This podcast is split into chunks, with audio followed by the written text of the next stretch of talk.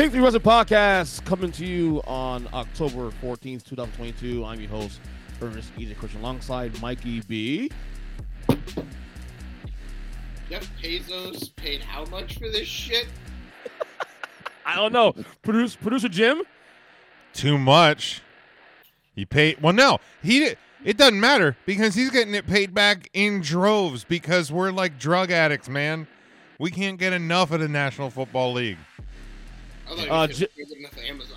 'Cause, Yeah, uh, Well, course. that too. We can't avoid that either. My wife and I, we've ne- we've like the only time we've ever had Prime is if we got like a free month or like a, you know, two dollar for the next month trial or something like that. We just bought it for the friggin' year because we're like we're gonna be watching football for the next sixteen weeks. There we go. There you go, Bezos. I think I pay, I think I pay like six bucks a month for mine. We got we got a special guest on the show here on loan for the Mindless Wrestling Podcast, our good friend Robert Bonnette. Rob, what's going on, buddy? Hey guys, good to be here. Yes, yes, yes. We'll have Joe Lopez with us in a little bit. I, hopefully, we'll see. I can confirm that Joe Lopez is not sleeping on my couch. That's a first. That's So he's got- progress. That's okay, progress. okay. So anyway, tonight's show should be fun. Um, we uh, let you guys down again because uh, unfortunately, for the second week in a row, post, uh, we don't have our September wrestlers of the month. It is not Mike's fault. It's a record. Uh,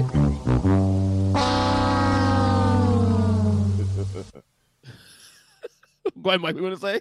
uh, I mean, it might be my fault. I worked a lot this week. Um, if Joe gets me his list by tomorrow, what I'll do is I'll just put up uh, the 25 uh, participants that got enough points to be part of the ballot, and then I'll just post a picture of those 25, and then we'll do the updated uh, scoring next week for the Wrestler of the Year ballot. you just made the list. That's right. Well, hopefully, it shows up so we can do his uh overrated, underrated WCW luchadors uh, Oh topic. boy, you guys are fucked in this one. I t- I'll tell you about it. We'll also What have happened- I was this gonna say, week what also- happened if you six. What Well, happens rest of the week, of course. you don't know who those are? Rest of the week, of course. Uh, Pico I'm certain- Clay. Bray Wyatt's back in WWE. We're going to discuss how uh, this run could be successful. We'll see about that. Another game of heel versus face. Hold on, hold on. Before we continue, Big Jim, was that was that the Kyle Nash Tool Time dance that I? Kinda, yeah. I mean, look, I know that's- it was. look. the- I, that's that's the most dancing you're getting out of me. I'm I'm 37. I'm fat and I'm white. Okay. That- I'm not gonna lie to you. I was watching the show Tuesday, as you guys know, the uh, Huddle Up podcast. Ding, ding um, which you can find on the Big Jim podcast networks. Um, I'm not gonna say you're. Yeah, you can find it anywhere. No, no, that's what I'm saying. So, so I'm sitting there, and I just love the fact that Kyle left, and Jim goes, "Oh, I miss Kyle's dance." As I'm typing that out, Yeah. of course I hit send, and I, as Ernest is like rambling on about how bad his power rankings are, or whatever the fuck he was talking about. Yeah. Kyle pops back in. I was so waiting for you just to play the song again. I should have.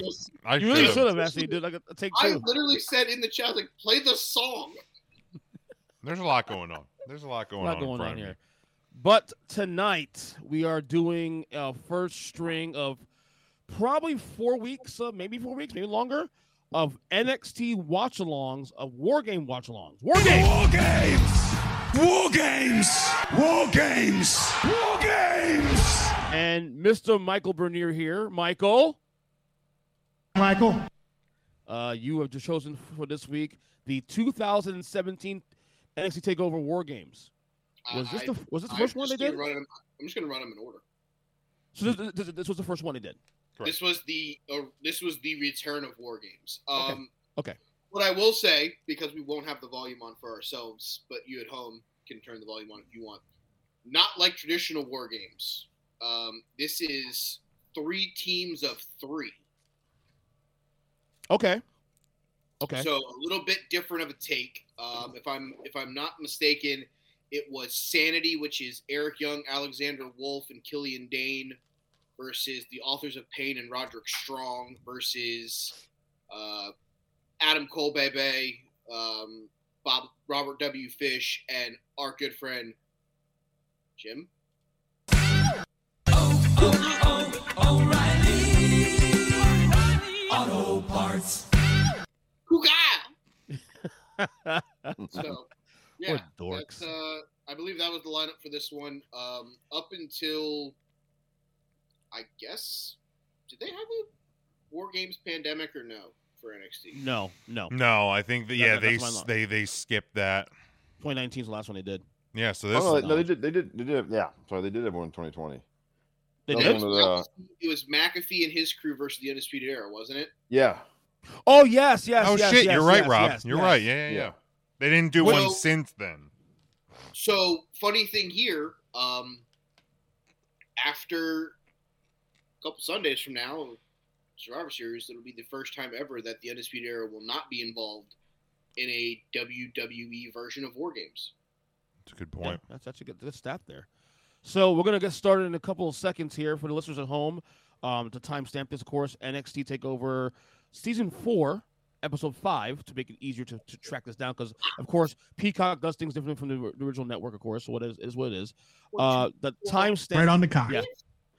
The timestamp is one hour, 36 minutes, and 27 seconds. So if you have to pause this podcast to get caught up, do so now. Otherwise, if you're ready to go, we can get this party started. Mike, so Mike, count us down. Uh, hold on, I gotta turn my volume down. All Okay. right, going live in five, four, three, two, one. War Games. All right, NXT Takeover. War games! War games! War games! War games! So If you if you, if you don't like that sounder, uh, you're gonna hate the next few weeks. yeah. Um, it's almost as good as the Shane McMahon. Oh, we're doing that. Oh, No, we're not doing it. We don't have to. too late. I mean, He's his, his face right points to the fucking soundboard already. The best! I'll do the short in one. The world! Hopefully, the one to mark. the normal one. Give me Hillbilly. No, this one's just the regular one. Ah, Shane McMahon!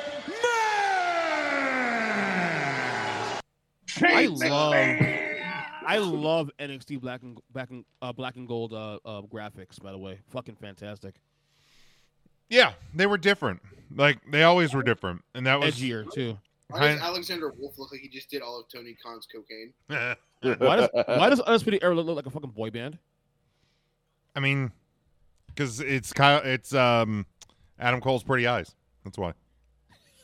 Speaking of which, like uh, on a serious note, uh, since we are talking about the undisputed era, and um, a lot of reports today as we're recording that um, Adam Cole's concussion situation is is uh, more serious than originally thought, and there's reportedly again you got you got to take take what you get sometimes when it comes to wrestling reporting, but um, some concern over Adam Cole's wrestling future. So um, well, I know we touched on that on on 3CT tonight.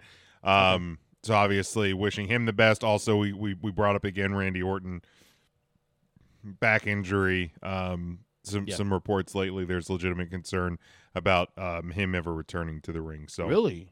Wow. Okay.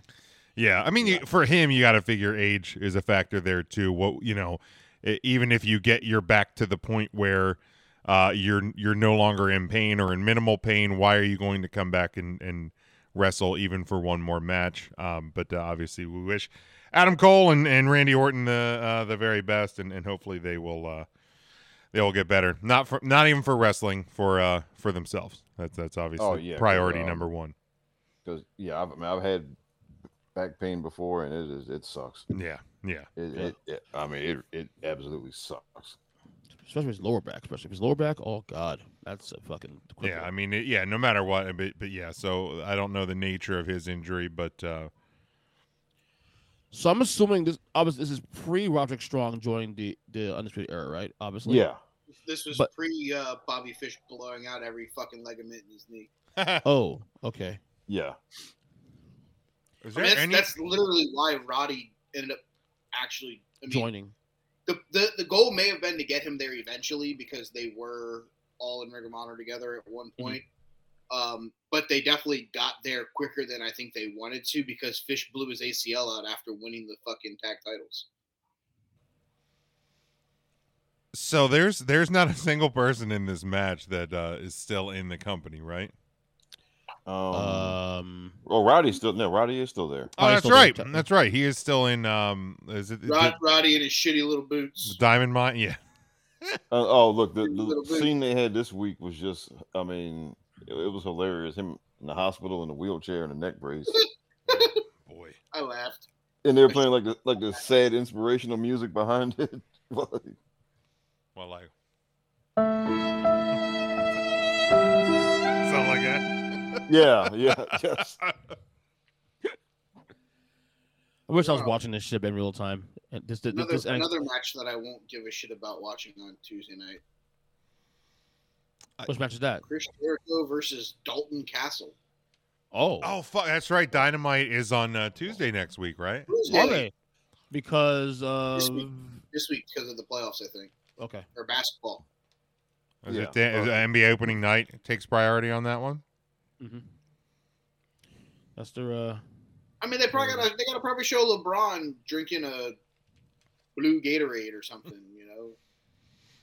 You know, So I might actually watch that because look, I mean, I'm I'm a ROH fan, and so and and I do like Dalton Castle, even though I know he's not going to win. Right. Oh, look, it's Ar- it's Arn, Arn and It Dustin. is Iron. Yep. they call him the natural. Right, because because Dusty uh, Dusty created the match, right? Yep. Correct. Is uh anyone else listening to Orange podcast? That's still a thing. Like I Uh, started. I have a, two cou- years. uh, like a couple of times.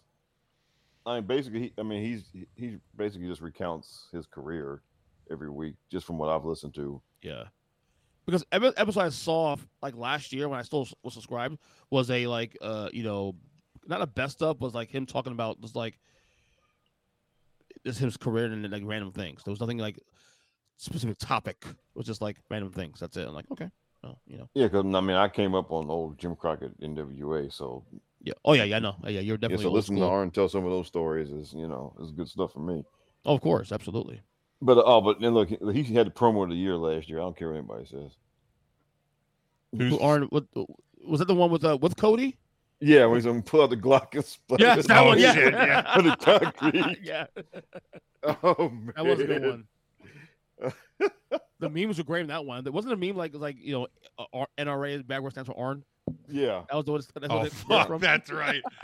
yeah. that was the best, dude. Forgot I'm about kind of mean, Go ahead, go ahead, go ahead, Rob. Yeah, I still go back and watch that little promo over now. Did anybody see the spoilers for Friday night's Rampage or no? No, no. I did not. I mean, I'm not going to watch the I'll show. watch it anyway. You can go and tell it. I don't care. R- R- Rumpage. As Uh, called. Well, I saw who came out at the end. yeah, that's what I was. Who was that? Maria Kanellis, Mike Bennett, and Matt Taven. Oh, okay. Huh. I mean, They came out to challenge FTR for the Ring of Honor tag titles. Interesting. hey, we might actually get to see, Interesting because their contract just expired at Impact. might actually get to see FTR wrestle for once. That'll be a change. It's been what at least a month, right? So maybe longer. It feels like it's been forever. Look at that. Sanity. Sanity was Sanity. ahead of the game on uh on the pandemic with the mask. Yeah. Look at that. Oh yeah, Hell yeah, three years early. Well done. And the return of uh, Shawn Spears. Yeah, he came back Oh, on on boy. Dynamite. Wait, hold on. Woohoo! Apparently, uh, Oh my God, who the hell cares? Dude, there are there are not a lot of people in wrestling that I give a shit less about than Shawn Spears. Truthfully, he's a Truthfully. chairman. He's a chairman, though. Truthfully, good for him. Good for Look, look, him. No, there's only, there's only one chairman I recognize, and that is uh, La Parca. Okay. there you go. That's the real chairman. Man, Shawn Spears could not give could not give a shit about him. You cool. You were cute. You said the number ten in NXT. Great job, asshole. like, man, couldn't. Nope. Nope. Who cares? Big who cares? So I'm excited about this match. It's the first time seeing it. You've never seen this. Okay. This one, no. No, he doesn't watch NXT.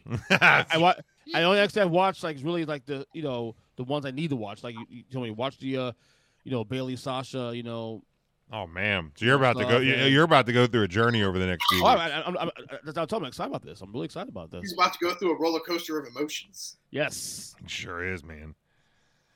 Turn my volume up for this part. I love uh, Shock Say, Sister. let me. Uh, let me Oh, get- me, yeah, me too. Volume goes up for this shit when I see it.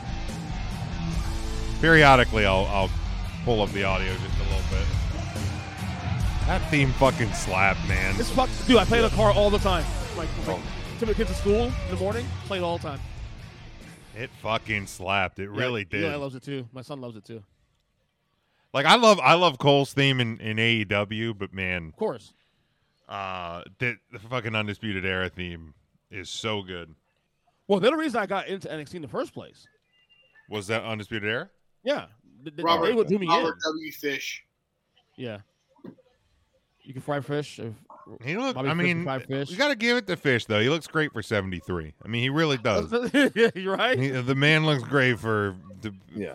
Remember And when he was in the main event on? Impact this week. Was he really? Yeah, Yeah. he, um, he um, he challenged Josh Alexander for the Impact World Title. Please tell me Alexander won. Oh yeah, yeah, Alexander. Okay, good. Thank you.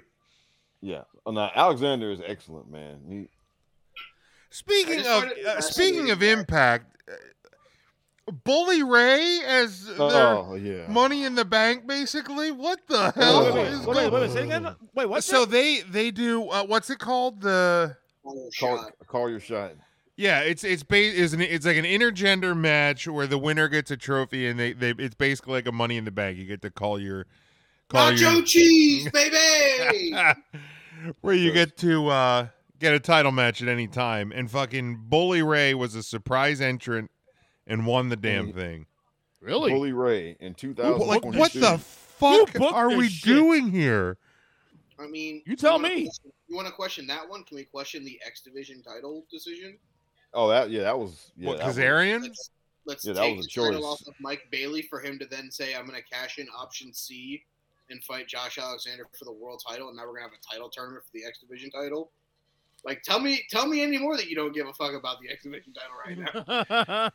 Yeah, but at I least at least there. I mean, like Kazarian's like a fucking legacy in that company, and yeah, but it sucks for Mike Bailey. it does. But like, Ma- Bailey's gonna be fine. Like, Well, look, it's two guys that tried to start their own wrestling company and end up scamming fans. oh man, yeah, woof. oh, that, that, that's what happened? Really? Wow. Okay. Oh yeah. Did- So they, did they didn't people didn't get refunded for that shit? I don't, I don't know. I stopped. That was- fucking That was the one the show in in London, in Britain, right? Yeah, Yeah. Right. Okay. We, we actually previewed that on, the, on this podcast. yeah. I mean, it was a good lineup, but then yeah, the, it didn't, didn't happen. Hmm. That's like the most Uh, indie wrestling thing ever. I mean, there's been a lot of indie companies put together a great lineup and then go, "Oops, sorry guys, Fucked around, found out. card subject, card subject to change, or card subject did not happen." The Paul Ellering, man, the legend, Oh yeah. and Roderick Strong.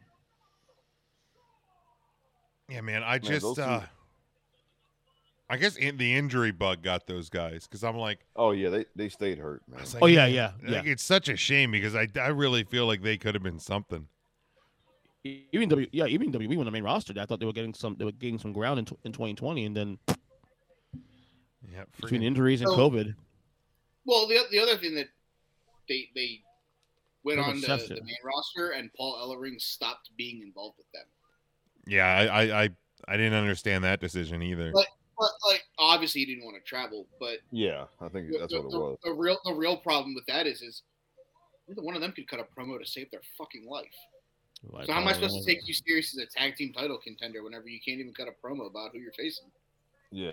Fair I point. mean, Adam Well- Page, is promo from last night's Dynamite was better than any promo that these guys could fucking figure out fucking ever in their life. So I mean, By the way, how's that crowd yesterday in, in Toronto with that? in mind, obviously we're not obviously we're not talking about that, but um, is there anybody that can cut a better promo right now whenever you know he's not going to win the title match than Adam Page? it makes you actually give a fuck about the title match. yeah, I mean that's a great point. Like you, you gotta, you gotta make him, make him believe, and he, he, Like- make, he makes you believe. literally like when he lost to Phil in May, everyone was like, "Oh yeah, he's definitely losing the title." But his promos made me actually give a fuck about going and watching that match. Well, and again, like last night, like there was some realism. Like, you know, it, it, there's there was hidden meaning. There was quote unquote live rounds. Um, and and the sad thing is, I would like to say that you know a, a smart a smart booker would make sure that the live rounds are uh pre preloaded, but you never know with that company. But um, Yeah. that, that you know, and that's that's the problem. But you know, it it was a good Well, it, promo. also, it also probably helps with the guy who's like your your ace is the one that he went after with live rounds. Yeah. John John's not going to be like, man, fuck this guy. I'm not going to let him talk about me like Well, that. eh, I forget exactly what the line was, but there there was a line directed directed uh, towards Chicago, if you know what I mean. Uh, la- last night, Philip? You know, you know, our old our old friend Phil.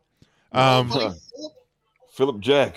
Philip, good old, good old Philip Philip Jack. Don't miss him one bit. No, th- th- th- that company is better off without him. They really are. Well, I'm look. I'm still mad at him. I'm mad at him for, you know, because I actually took his side in that whole thing, and I can't stand the guy. So. Yeah, the, I mean, the whole thing's a mess. Did you guys Yeah. hear about? We we were tou- we touched on it a little bit, um, uh, before we went on air three CT tonight about the Ariel Helwani uh, Tony Khan interview. You guys heard anything about that at all? it was it was awkward. Well, Yeah. yeah, because apparently he, he basically asked him like you know five five questions and Tony just wouldn't answer him. Like he asked him, I guess one was about the MJF situation, one was about you know everything that went down with All Out, and Tony was basically just like, well, I don't- I'm not going to answer that. You know, Was uh, on his, was on his podcast. I guess yeah, I guess it was on Ariel's podcast because he had you know because he that, that they had, he did that interview with Triple H. Where Tri- Triple H was like an open book.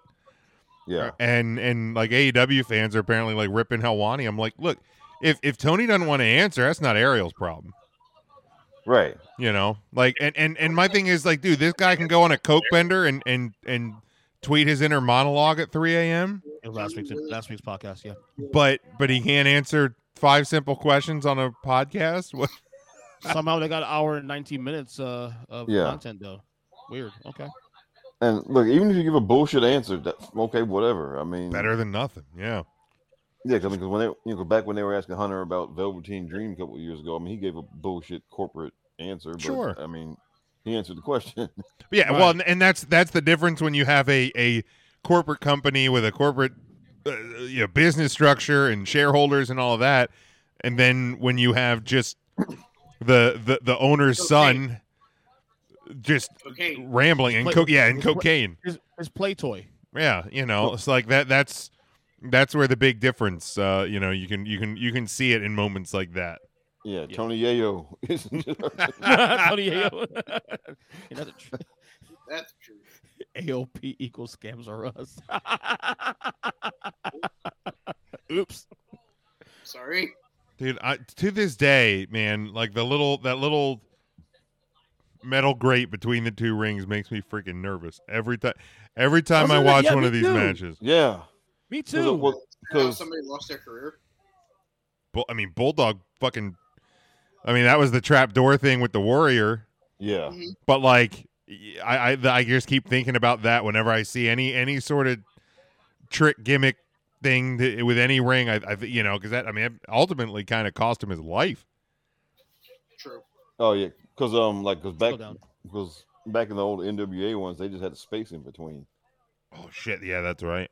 And because because one because one of them like Barry Windham got his head stuck in between them. Oh, Yeah, not good. Not good. yeah. Not good at all. Oh, Just we got Roderick Strong and Adam Cole. Eric Young. Eric Yeah. Young. Thank you. I mean, I knew you weren't gonna know who it was. No, I know I know the name, but Man, I I kind of like I feel bad for the way everything went down with Young in, in WWE, but like I can only I can only imagine like the reaction when when like Eric Young showed up to Raw for the first time. And, I mean I know Eric Young. I know Eric Young, the former LA Crowd Dodger. and Vince McMahon's like, "Where's the rest of them?" I know, I know, I, I know Eric Young from the former LA Dodger from like way back when, but that's about it. Jesus. Show So- my age there again. Sorry. So we have our first on, entrant. although I might, although for the first time, I might even the oldest one on this panel today. Oh, That's Rob. oh, Yeah, that's Rob me, got me by, by Rob got me by at least what six years at least, right? How old are you, Young. Rob? Forty-eight. Oh shit. Well, remember, remember Jim, we, we don't we, we, we don't age. I mean, we noticed that. So yeah, see the difference, the difference in this War Games compared to others is both members got released.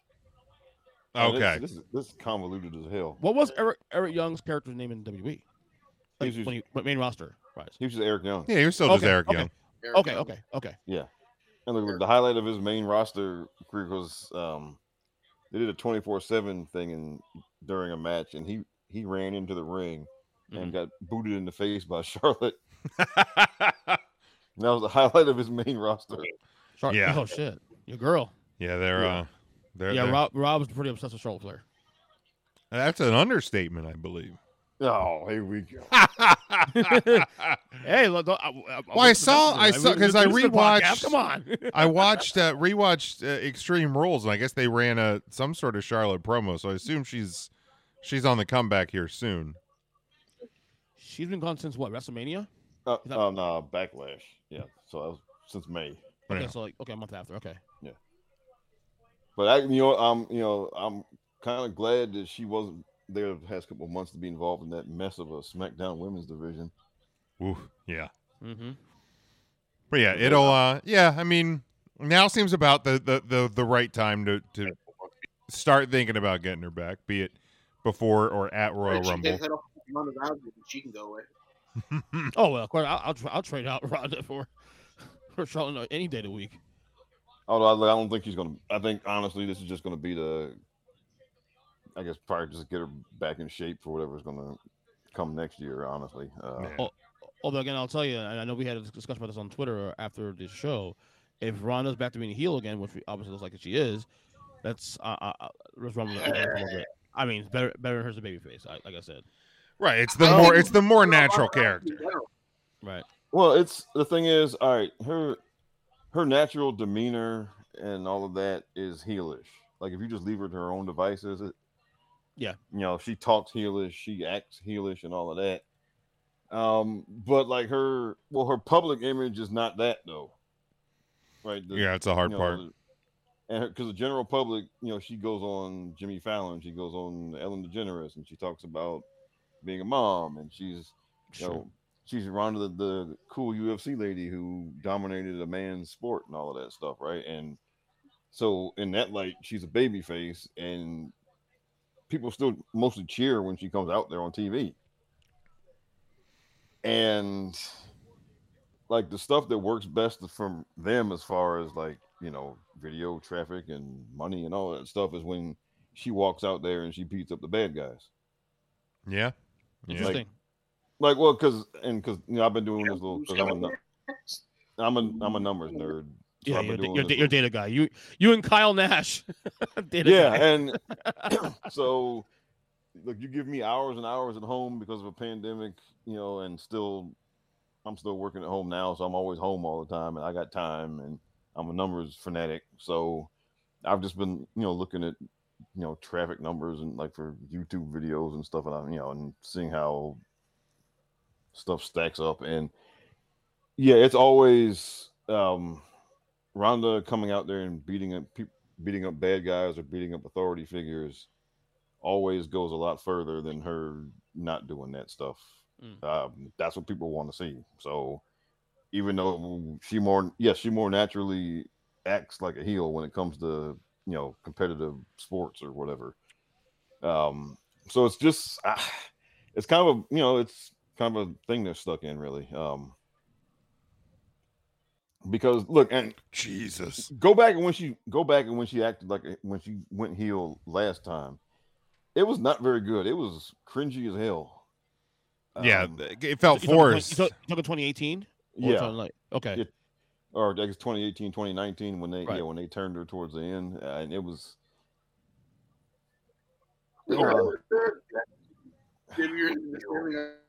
Oh. Give Mike, you're uh you're choppy as hell, my dude. You're like freezing up. Still Yeah. so yeah. I mean, it would- it would be better. She would be better as a television character being a heel. Um, So when she got the title in 2018, she was she was a face, and then she turned heel Yeah. after that. um, Okay, she that- didn't because all right. So she was yeah because she beat Alexa Bliss for the title. Right. And so what happens? Well, okay, so a couple things happened. All right, they had a feud with Nikki Bella, which was a Okay. mistake. If you want somebody to be a baby face and get baby face reactions, having them feud with Nikki Bella in 2018 was a mistake Okay. Yeah. because people cheer for the Bellas. They're not going to boo the Bellas anymore. Right. And that's and that's kind of when it started to go bad. And then right after that, you know, they had her start interacting with Becky right when Becky was at like the height of her, you know, rise or whatever. And Mhm. so that was just that was back to back. You know, people you should not have somebody feuding with if you want them to get cheered. Well, we never got and we never got really the payoff to the to the Becky thing, thanks to Nia Jax. Yeah. So it's just um to me it was it was yeah, I mean it was back to back things with people that you're just not going to get cheered against and uh that's when it really started to go bad. And um yeah, it was but and then but then when they finally did just say screw it and you're going to be heel un- you know, you know through WrestleMania I mean it it really wasn't very good. I mean because I came back in 2019, right when Ronda took a break after she lost the Mania to Charlotte, uh, not not Charlotte, to, to Becky. because um like the like the first 2018 was until things started to go south 2018 was actually really good and for her but this this this run is not i mean it's man it All right, so here on the uh, on the watch along, we're getting uh, the final members of Sanity coming in now. Okay, Um, Who, who's this now? This guy here? th- alexander wolf Yeah, Alexander Wolf Okay. and uh, know- Killian Dain is the other one. Yo, Yeah. I know, I know Killian Dain. That's obviously uh, uh Nick uh Nikki Ash's uh, husband. Yes. Um, Yes. but uh, Alexander Wolf, where's he at now? i don't know because he was in he was in imperium for a bit Okay, and then they they you know then i guess you know they they kicked him out you know in kayfabe then because he was getting he got released what do you, Rob? What do you think about the Hunters WWE so far? Um, three months in. Um, a lot of good, and there's you know there's some there's some things I think you know you got to shore up a little bit, but I'd say mostly very good. Okay. And like I've been kind of one thing for me was that for a lot of weeks they were having just some of these matches were just going too long back to back, like 15 minute, 15 minute, 15 minute, like back Yeah. to back. It's like an And- AW show almost. And so, look, I mean, I was zoning out by the time you get to the third 15 minute match in a row. You know, I, you know, I, I was starting to zone out on some of that stuff. Mhm. But um, I think for the most part, very good. Now, some people now that you know, there's been some talk on my Twitter timeline this week about you know the basically the how the women's divisions are being booked. Um, because on Raw now they're you know a lot of times they're down to basically Raw they got the one storyline with damage control and everyone else is just kind of like not doing nothing. Yeah, they're they're working on finding their balance. I mean, it's y- you know, you come at it, you come out of SummerSlam, um, you know, it's it, and and here's the deal. Like, I, I don't I don't know when the the the idea of succession really came into play, but you're you're ask, you're asking a lot of a of a new regime, um, you know, taking over, and and you know, yeah, it's it's they're finding balance and and so so hopefully especially now that we're um you know we, we got the saudi show in a couple weeks then you got uh, survivor series of course with war games like i'm hoping that we'll start to see more and and, and different uh different groups and, and superstars start to uh start to take shape Yeah, and um, now all these people he's brought back. You know, look, I've been you know I've been kind of sounding the alarm. You know, for a few months now that you know something's got to give. That you just don't have time for all of these people. yeah you got to be careful there's a fine line Um, Yeah. Tell that no to Tony Cocaine. yeah, and um, look, and because I mean, I started out sounding that warning about the women's side because you know there are a lot of people on my Twitter timeline saying they need to call this person up and they need to call this one up from NXT and this and you know I just you know look I just counted and I'm like okay they already got like 20 25 on the main roster now you don't have time for all of them and y'all want them to bring up more? Yeah. Like, okay, you know. And so now we're bringing back people that had gotten released previously. Yeah, and And- well, and I feel and I know there's still some rumors about a couple other people, but I feel like I feel like we we've might have peaked here the, the, with with uh with uh, with Saturday night. I think we might have re- we reached the pinnacle of uh, returns for the time being with with Uh, Bray yeah, I coming think back. so. Yeah, I think so too. I too. mean, who's who's left out there that isn't under contract by AEW that you'd even think needs to come back? Well, I, I want Mia Yim to come back personally. Uh, that's that's Uh, the only per- that's the only person. You think she right will now- though? I'm gonna say that's like negative seven percent. Um, I mean, with, with no Vince there, maybe. Although, I mean, but Keith works in AEW, you so I mean that's Yeah. an easy call. I mean, if she wants to do it, Right.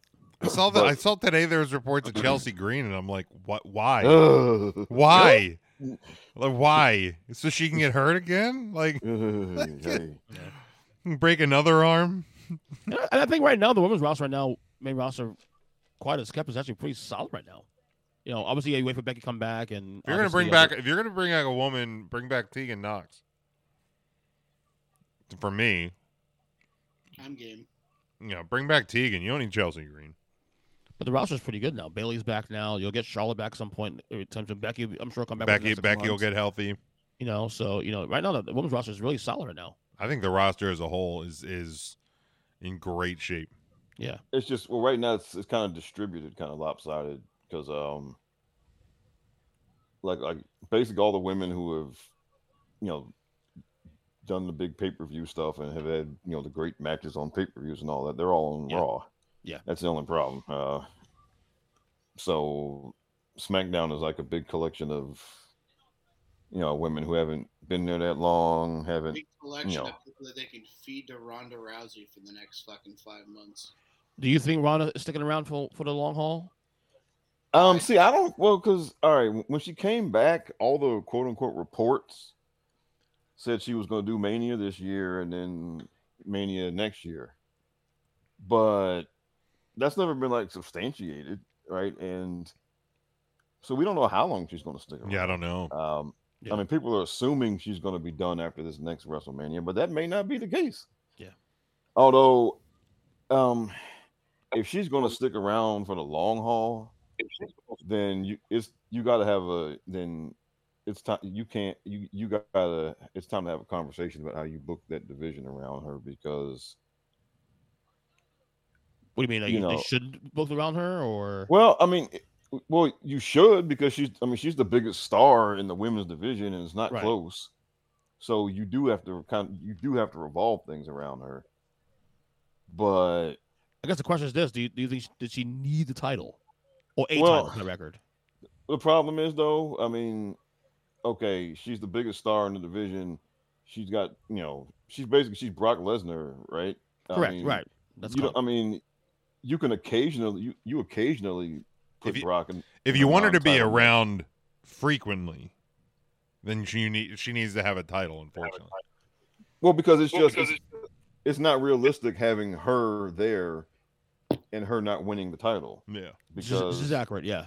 because I mean you know theoretically she's the best fighter. Well, she is the best fighter there, but in real life, of course. But then also, I mean that transfers over to you know kayfabe also, and you don't. I mean you don't have your best player, your best team, your best fighter, whatever, not be the champion in real life sports. So Now, you Mike, know, like. uh, Yeah, so I mean, like you know, Golden State just doesn't say, okay, we're just going to play exhibition games this season, right?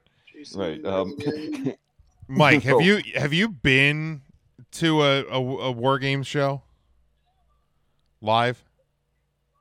Yeah. 2019. Oh, yeah, I think you're frozen again, Mikey. He he went in 2019 to the to War Game show. Uh, So, how visually in the arena, like how like is it is it difficult to see? Because I know um, one of one of our guys, Devin, uh, was at Extreme Rules, and he said like it like he basically couldn't see anything in the fight pit from his seat. Like he was watch just watching on the screen. Like is that is that where you were at with with what seeing War Games live?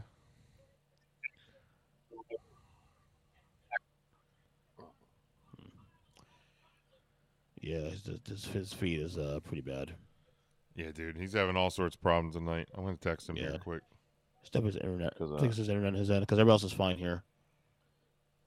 But um, I, I feel like with Ronda that the best way to, to use her effectively is the same way you, Brock is used.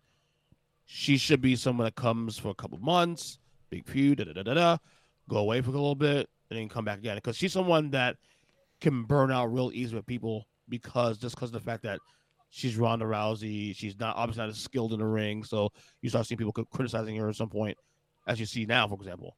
She goes away for a little while, wait a couple, couple months, and then come back. Like that's the way Brock the way Brock Lesnar is used now in the last obviously last couple years is perfection.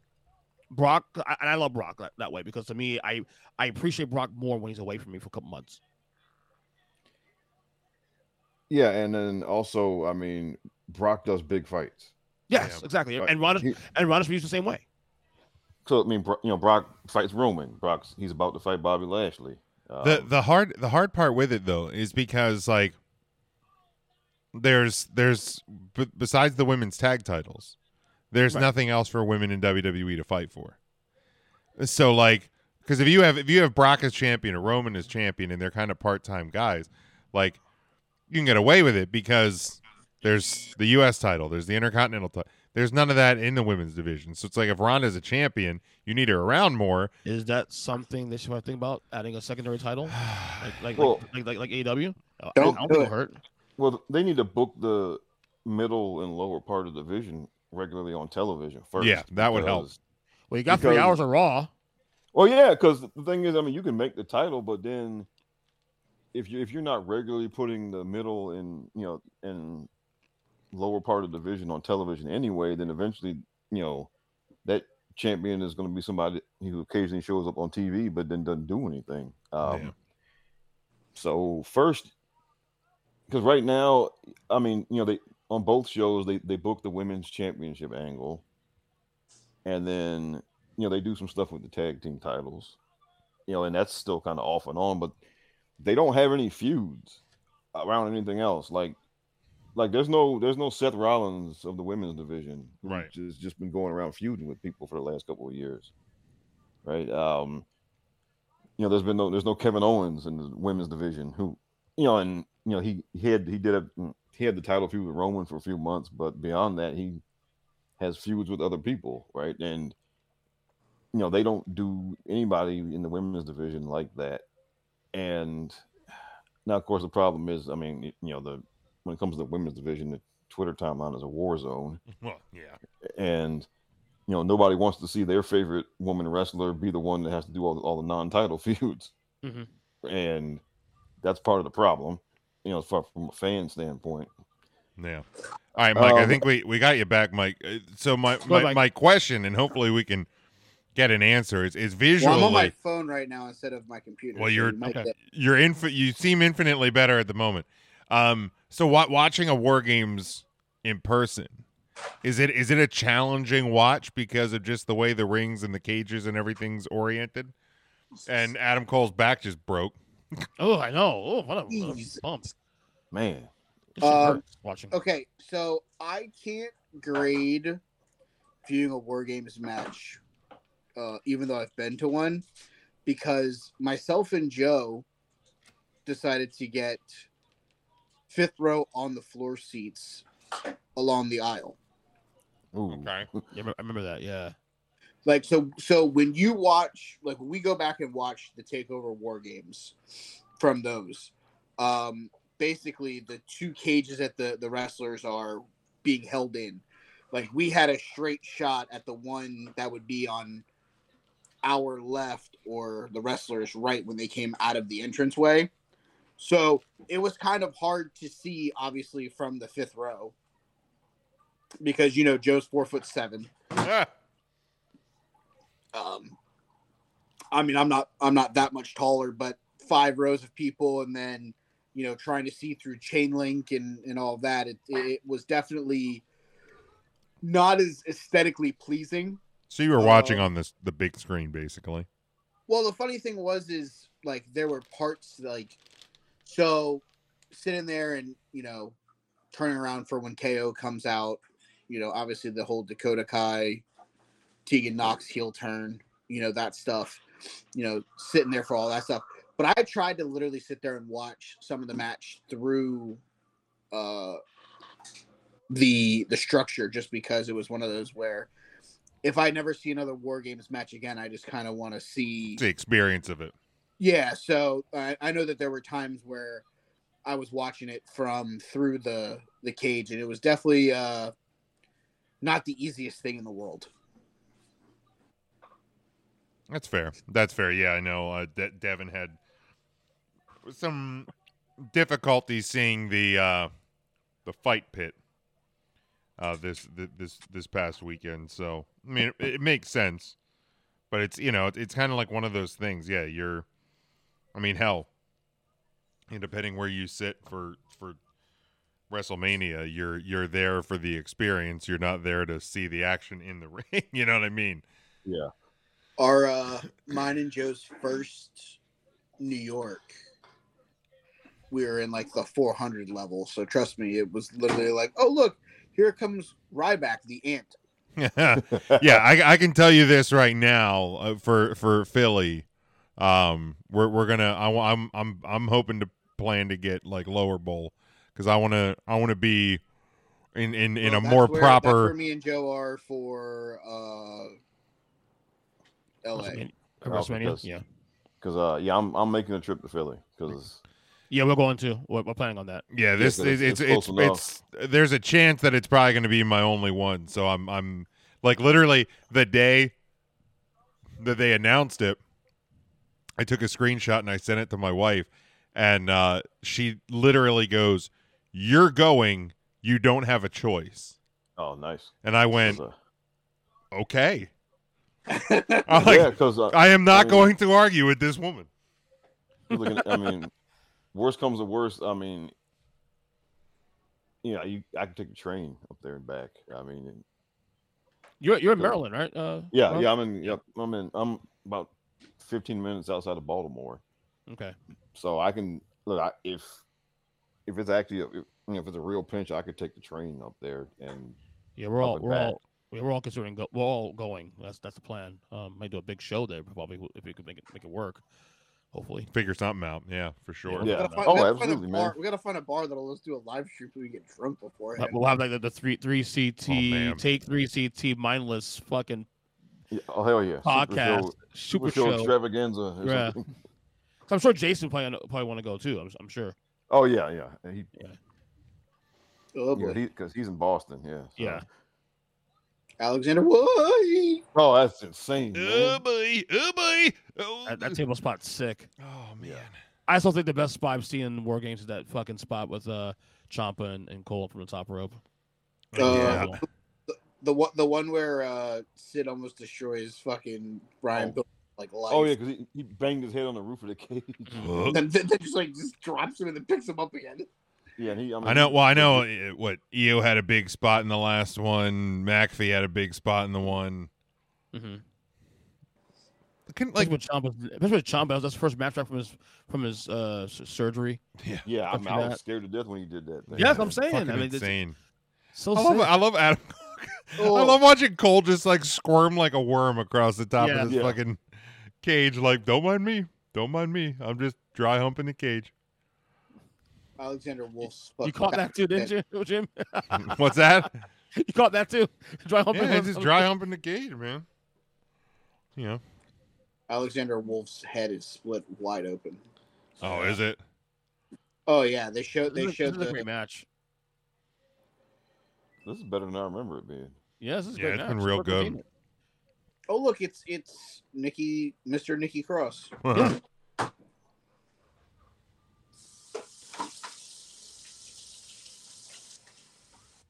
the the positive and negative to the to uh, wha- uh, what's his face Wolf's head being busted open with the black mat, you could never really tell how much blood there was. Oh yeah, because man, those old school NWA rings, they look look nasty. Oh yeah. Oof. Oh, Oh I yeah, it's just blood splatter all over the damn thing, and it's. I mean, that, that, that- they had the blue, I think, right? The blue uh mat back or, then. uh, it was like either like white or light blue. yeah, I know. Well, maybe WCW was blue, I think. But yeah. Kyle O'Reilly- Oi. Kyle O'Reilly. Jeez.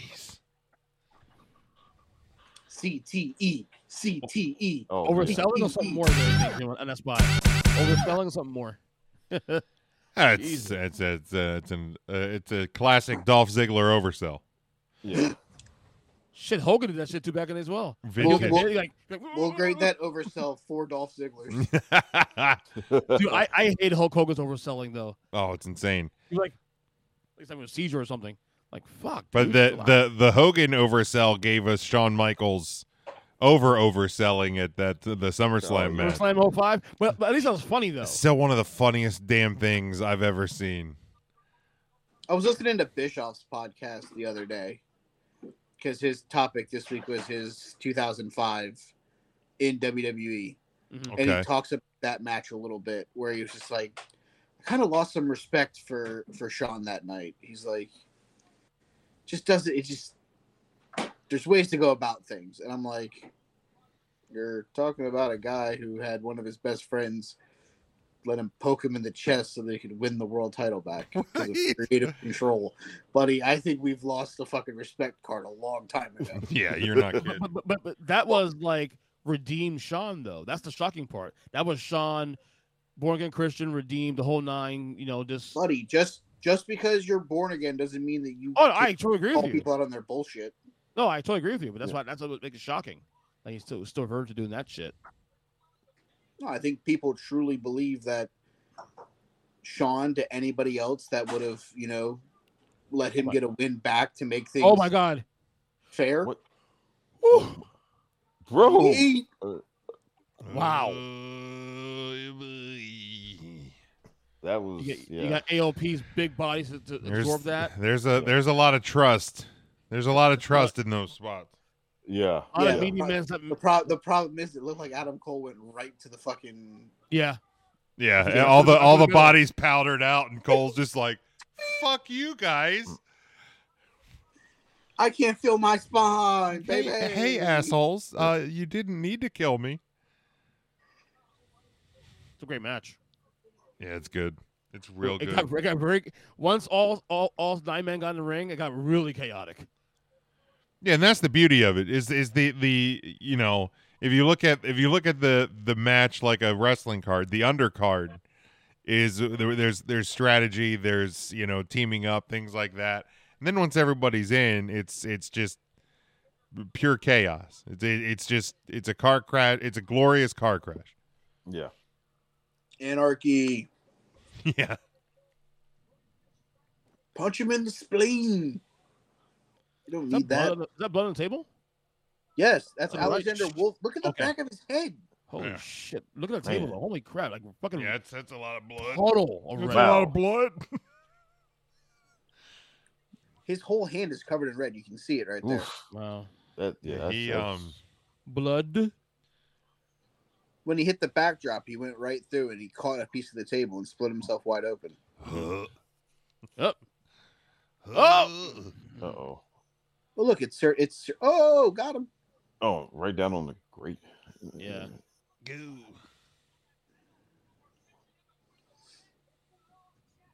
Certified uh, asshole himself, uh, Drake Wuertz. Yeah. Oh, that's dude. Hold on. Once the board reloads, I got I got one for him. Here we go. Actually, Drake Drake Drake was, was on Duke's podcast Horrible human being. discussing the whole thing. Um, What's there to discuss? What about He's him an being idiot. a scumbag?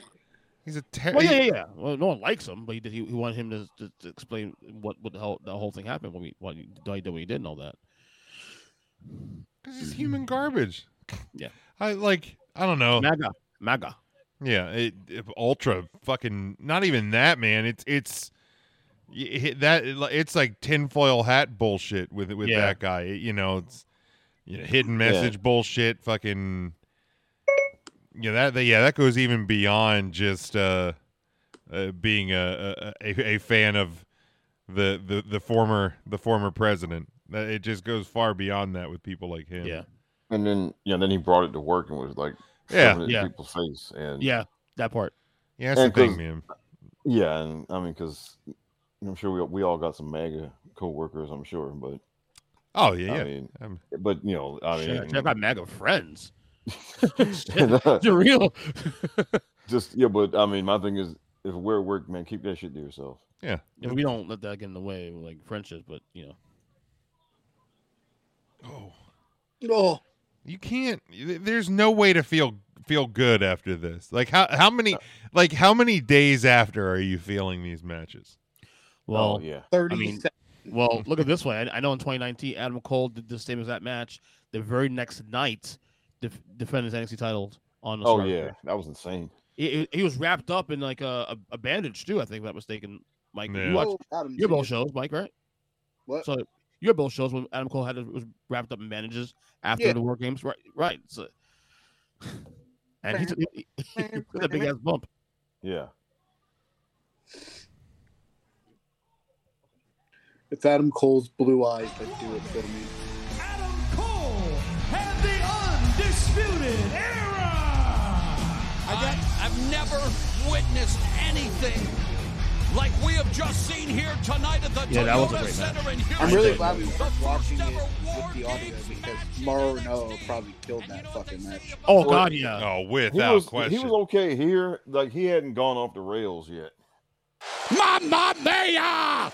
Uh, I mean, because it's funny, like when when when he comes up in conversation now, there are people who want him back, and No, Mar- And then- see, so right, good. Mauro someone I, I I can stomach Mauro at NXT. I can stomach Mauro in the Indies. He, he's not a main roster guy. Uh no, Well, I can't even. I can't even stu- stomach it. My and my problem with him is, uh, love his story. You know, anybody that that is open mental health stuff, uh, ton ton of respect. But my my problem has always been is for people that are used to commentating on fight like UFC or boxing and stuff like that every yeah uh, every moment in a boxing match or a UFC fight could be the end. Yeah. So you're you you you you're programmed to call it that way. God, look at his arm. It's gross. Um Put his head open. um but with wrestling, I understand that kayfabe brother. Um it's fake. It's fake, buddy. Right, K- Fake. kayfabe, brother. Um, but like, so theoretically speaking, you know, every suplex, every cover could be the end. But like, if you've been watching it for more than fifteen seconds, you know that it's not. So calling, eh, eh, you know, eh, calling every cover uh at eh, ten seconds into the match like it's gonna end the the it like it that that's that's my issue with Mauro. Like it just it, it's it's way too intense because like i mean for for me like I- look at it differently too because i i, I i've done commentary. I, I do commentary. I'm doing commentary for an indie show this weekend. Like your first match should not have the same intensity from commentary that your last match does and you have to build you like and, and even within the match itself there's there's there's ebbs and flows i feel The like you don't get it that much with Why aren't you? Why aren't you plugging like where you're commentating? Yeah, I should. I totally forgot to do that on 360. Look, I haven't month, right? called a show. I haven't. I haven't it- called it- a show since before the pandemic. So it's been it's been like three years. So this this Saturday, let me pull up the uh pull up the information because hell, we may have we may have listeners in in Pennsylvania, but uh it's it ba- the the, the the show for this weekend. It's it's basically like a like a celebration of um wrestling and independent independent wrestling in Central PA. Uh, it's called a night to remember. This is the second one. Uh, it is at the uh, the Zembo Shrine in Harrisburg. This is actually a, a venue that the WWF ran back in like the seventies. Go Uh, Senators. Um, yeah, go Senators, man. Um, yeah, Zembo Shrine. Uh, bell time is at six. Doors open uh, at five. I know there are still uh, general admission tickets available. It's a badass old building, man. Uh, it, it really, really is. uh, Third Street in Harrisburg. So yeah, come uh, come check it out. Um, if not, once uh, once there's clips up online, uh, we will be uh, we will be tweeting them out and things as, as well. But uh, yeah, calling my first show in uh, in over three years or almost three years probably. Scale one to how excited are you? Um, excited, ten. Uh, anxious, twenty.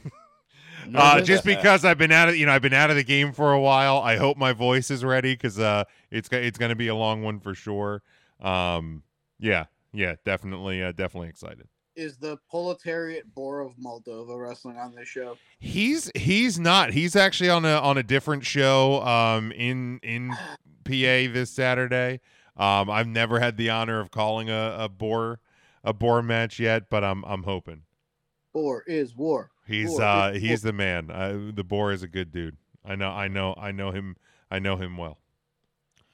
All right, my topic now. We'll do another game of heel versus face. I have five wrestlers. Don't of worry, I'll find a way to fuck this one up too. Oh, I I already did. I already did. Five five wrestlers here of any era. Will uh, obviously Rob for you. This would be, of course. Do you prefer them as a heel or a face? These wrestlers I've, out here obviously have been both in uh, as a portion of their career, and you just tell us what you prefer, uh, heel or face. All right, John so fir- Laurinaitis. indifferent. No. All right, first one here. Mix, I'll mix up here a little bit with the, with the genders here. So let's go first. Johnny Ace is a piece of shit. There Becky. Becky Lynch, heel or face? Oh dang. Producer Jim. Producer Jim. Um fuck. Wow. No, Just I'm gonna go heel. Mike, by I'm gonna go heel.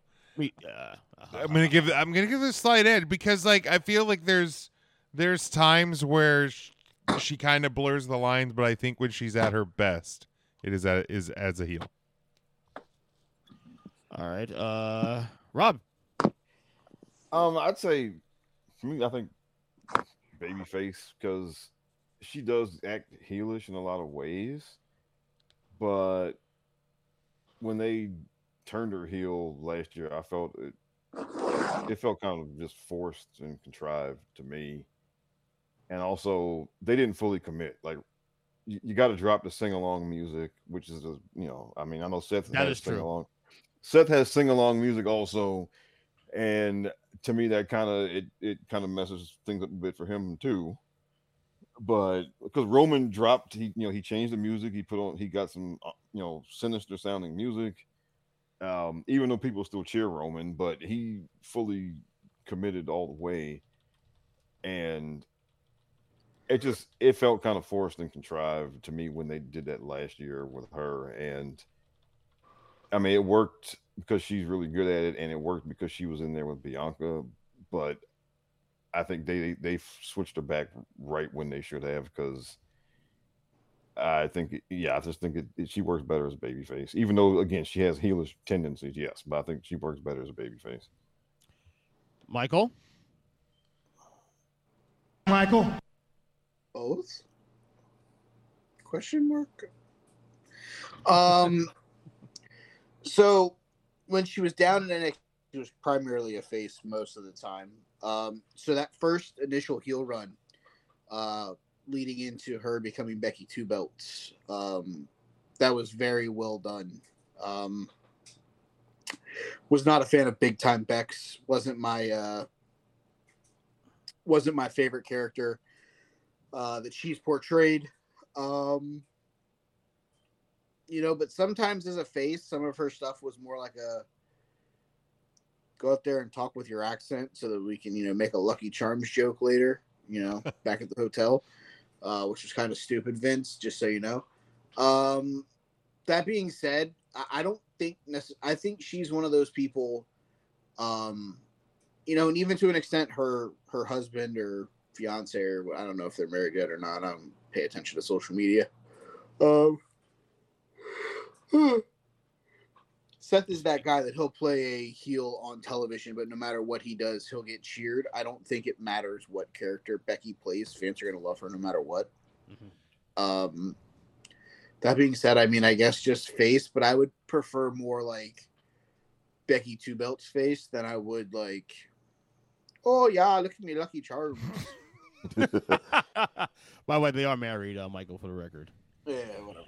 Um, But know, I- no, I just I think ahead. it's when you have somebody. It's so hard to get people cheered now that I think when when it happens, you need to just go ahead and keep them as a baby face because it it it, it makes things harder for the you know to get other people over if they got, you got them working heel and they're still getting cheered because then the other person isn't gonna their reactions are gonna be all you know jacked up. Right. Well, obviously for business, there's Mm-hmm. no doubt as a as a babyface, she was arguably the biggest star in the company for at least a year um, in 2019 slash 2020. Me personally, I like her as a heel.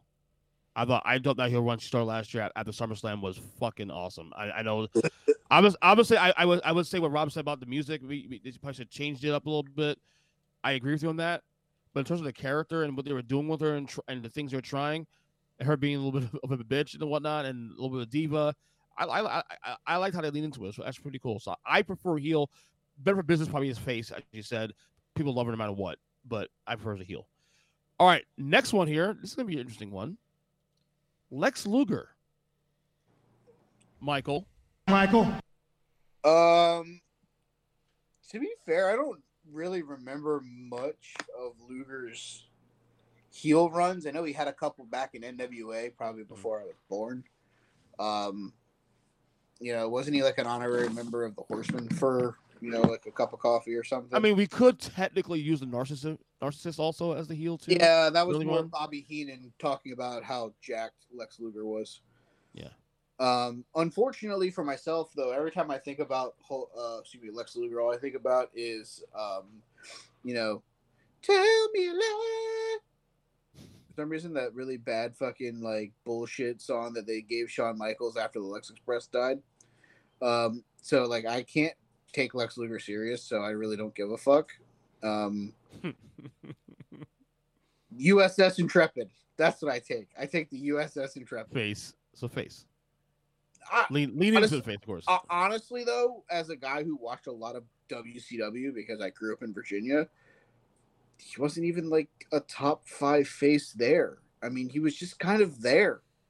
I mean, he was the Savio Vega of WCW. He Mm. was there. You know, Whoa. oh, Rob, go ahead. What- Okay, Rob, what, what, do you, what do you think on this one? Lex Luger, heel or face? Um, well, he's another one. Like, okay, he, I mean, he has like natural heelish tendencies. Yeah. yeah. 'cause, uh, I saw his whole career basically from when he started all the way up to the end of WCW. Uh, so yeah, I mean, he has he has natural heelish tendencies, but people cheered the guy because I mean, I mean, he was the big jack dude and he had a lot of energy and you know he you know did power moves and all that stuff and so people naturally you know especially you know when he was hot people natu- naturally gravitated towards cheering for him. And when he was having all those matches with Ric Flair back in the 80s I mean it was you know I mean it, that stuff was almost perfect you know. And he's another one of those people again he his, his he, he naturally acts like a heel but eventually the, the at least in the NWA eh, times people gravitated towards cheering for him Right. so again for yeah for business purposes you're better off making you know having him be a baby face and have him challenge Ric Flair and you know and that type of thing because when they had him go heel you know, he was wrestling Ricky Steamboat and people were cheering for him and they were booing Ricky Steamboat which Right. which, who, which who- can't and have who does happen. that? Who boosts right you can't you can't have that happen Exactly. right Yeah. I also But- blame Lex Luger for allowing Sting to go full heel because how could you not trust your best friend Lex? You egotistical pompous jackass. but um so yeah i think it's another one where you got to split the difference basically i mean because yeah i mean for again for business purposes uh, you know because look people you can't have like the the big jack dude who's full of energy and does all that stuff you can't keep them heel forever because people love that shit and you know whether it's brock or bobby or goldberg or the road warriors you know people, Bobby. people love that shit and they're going to cheer for it eventually no matter what you have them do So ultimately, you got to make them a baby face eventually. Okay. Jim? Give me that Summer Alex, man.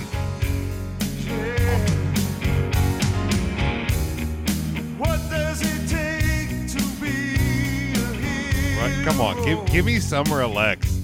Like, guys, I don't, I don't, I don't have the frame of reference to to the NWA stuff, to the WCW stuff. Like, I didn't, I didn't get into WCW until the Monday Night Wars, um, and then I, I feel like Lex was very different. If you watch, if you watch the the A and E doc they did on him this year, man, like that, that that that whole thing took you on a freaking journey. Um, oh yeah.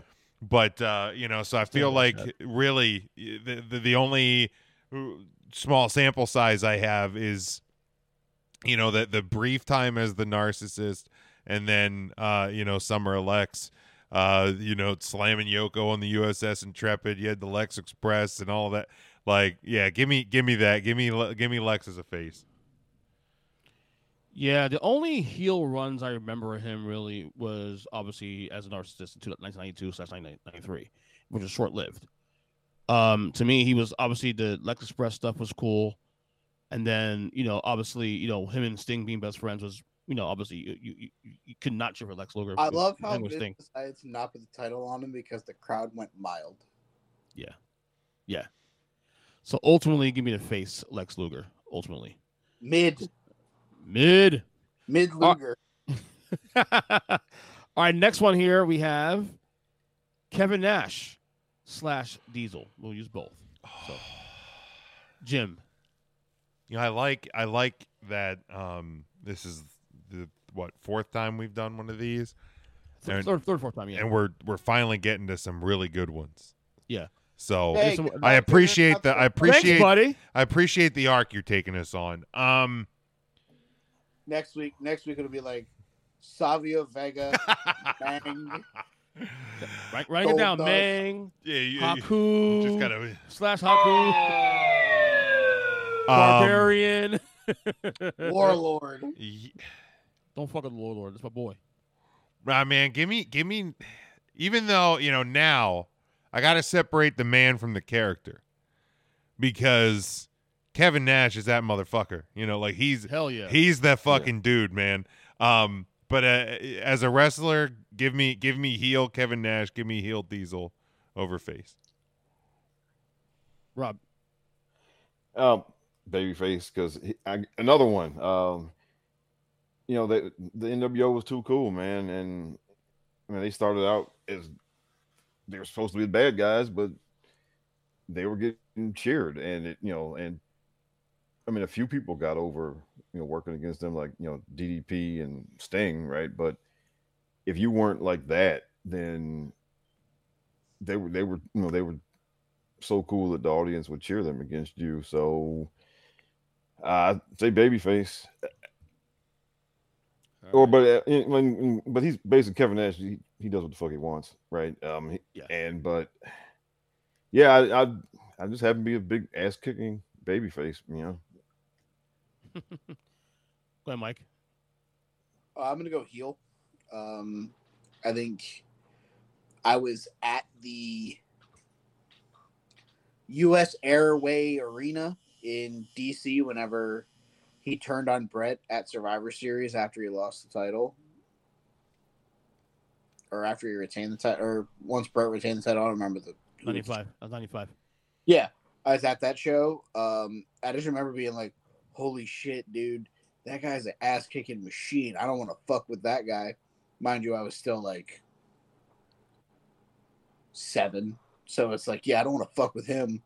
Um, but then he goes to WCW, jackknifes Eric Bischoff through the stage. Um, he got over quicker as a heel going into WCW than he did probably ever in WWE. So I, I just the character like he was able to be cool as the other side of the pillow because like it was so easy for him to nat- naturally just do himself and that's what he was doing he was being he was being Kevin Nash he was being Yeah. laid back kick someone's ass if he needed to just kind of wanted to work and then go get a drink. Yeah. it's easy for me. Um, heel definitely. Um, I you know, NW Wolfpack was a was a face faction when they split it up. I Sure. hated the Wolfpack. You guys, on Wolf Pack. you guys all know My I hate, I hate, I his body hated the. Wolfpack. To me, that was the down, the, the down, the downhill for me for WCW. No, the Was- downhill fucking spiral for WCW was fucking adding every other person. Well, yeah, yeah, yeah, yeah. I'm saying for me, I, I, really I, needed fucking I, Virgil. I started. I He ain't started to- lying. trooped from the WCW around that time. I hated the split. Plus, that's Team Hogan, so whatever. But uh, yeah, yeah. all right, buddy. We know it's because you're Team Hogan, not you. yeah, You, you I- so were I- upset. anyway, anyway, anyway, I Wolfpack taking away anyway, I can't stand the Wolfpack. I couldn't stand the Wolfpack. Nash is cool as a heel, asshole. Ninety six NWO, the whole All lead right, up Sauce, whatever you through the through the fucking tables, the whole as you said. Um, even even Diesel, like with Diesel character, I'll, I'll I'll split it because I didn't mind either heel or face Diesel. But to me, the carryover to me was Kevin Nash as a heel in WCW, so I could be heel Nash all day. All right, next one here. This one should be pretty uh, interesting. Scott Norton. Damn, how'd you know? No, I'm joking. Jake Roberts. Jake Snake Roberts. Heel or face, Michael? What? I mean, what? Jake's most memorable moments were when he was a heel. Coal Miner's glove match against Sting, snake bite against Savage uh, after after the wedding. hmm Yeah, no. Um, him tricking the Ultimate Warrior into letting the snake bite him in the uh, in the you know videos. No, fuck. It's always heel Jake. Jake is one of the best heels ever. Like, I get face runs are cool and they're a change of course and all that, but it's like the most memorable face run for me for Jake Roberts is whenever Stone Cold decided to fucking win the King of the Ring because of him. Like, no, I'm good, muck. Give me heel Jake every day of the week. By the way, I'm watching uh, Halloween Havoc 1989. Rob, you got Ooh, okay. two- So, so but- I, again, I saw the entire, you know, Jake Roberts run, and he did both very well. mhm. Because when uh, the when he was feuding with Rick Rude, that was outstanding. love that feud.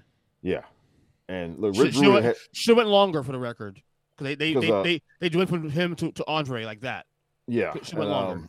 because now Rick Rude had my, he had my dad like shoot angry over when he hmm when he was wearing the tights with Cheryl Roberts' face on it. Oh man, look, my dad was like, like you know this is fake because if it was real, Jake would have shot him. Okay. Yeah. okay, over that. Um, I, That was low key the best feud in 1988, in my- opinion, in, in that company. Like obviously that was the year Savage won the title, but to me, outside of everything Hogan and Savage were doing, that was the best feud that year, in my opinion, in '88. Was Yeah, uh, and- um, and us, uh, Roberts. but um, man, all right, he played both very excellent. hmm Now, so for me, I guess, well, I was a kid when he was a baby face and feuding with Rick Rude, and that's you know that's how most favorably I remember him. And then with Andre, and then he feuded with Ted DiBiase. Um, but he was another one, and again, this is a recurring theme tonight. These like these people who are so cool that the audience is going to cheer for them because he came in as a heel. He feuded with Ricky Steamboat, Yep. 86. but then you know the DDT was such a cool move in 1986 that, that people hadn't seen that much of.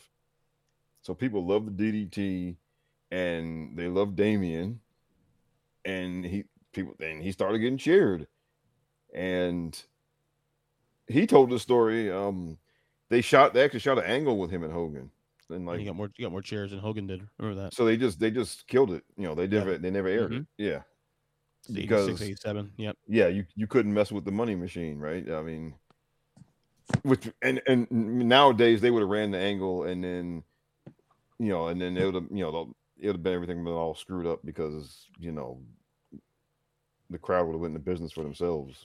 You know, in, in the same way Savage organically turned to a face in '87 after WrestleMania three, that you know that summer into like you know the feud with Honky, the same way that same year, uh, Roberts naturally turned into a face from from a heel in early '87.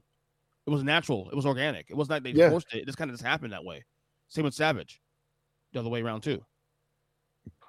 Because I mean, ultimately, like it, it's hard to stay a heel if like if you do really cool stuff. Yeah. it's hard to stay a heel. I mean, you know, you have to be. I mean, you have to be just.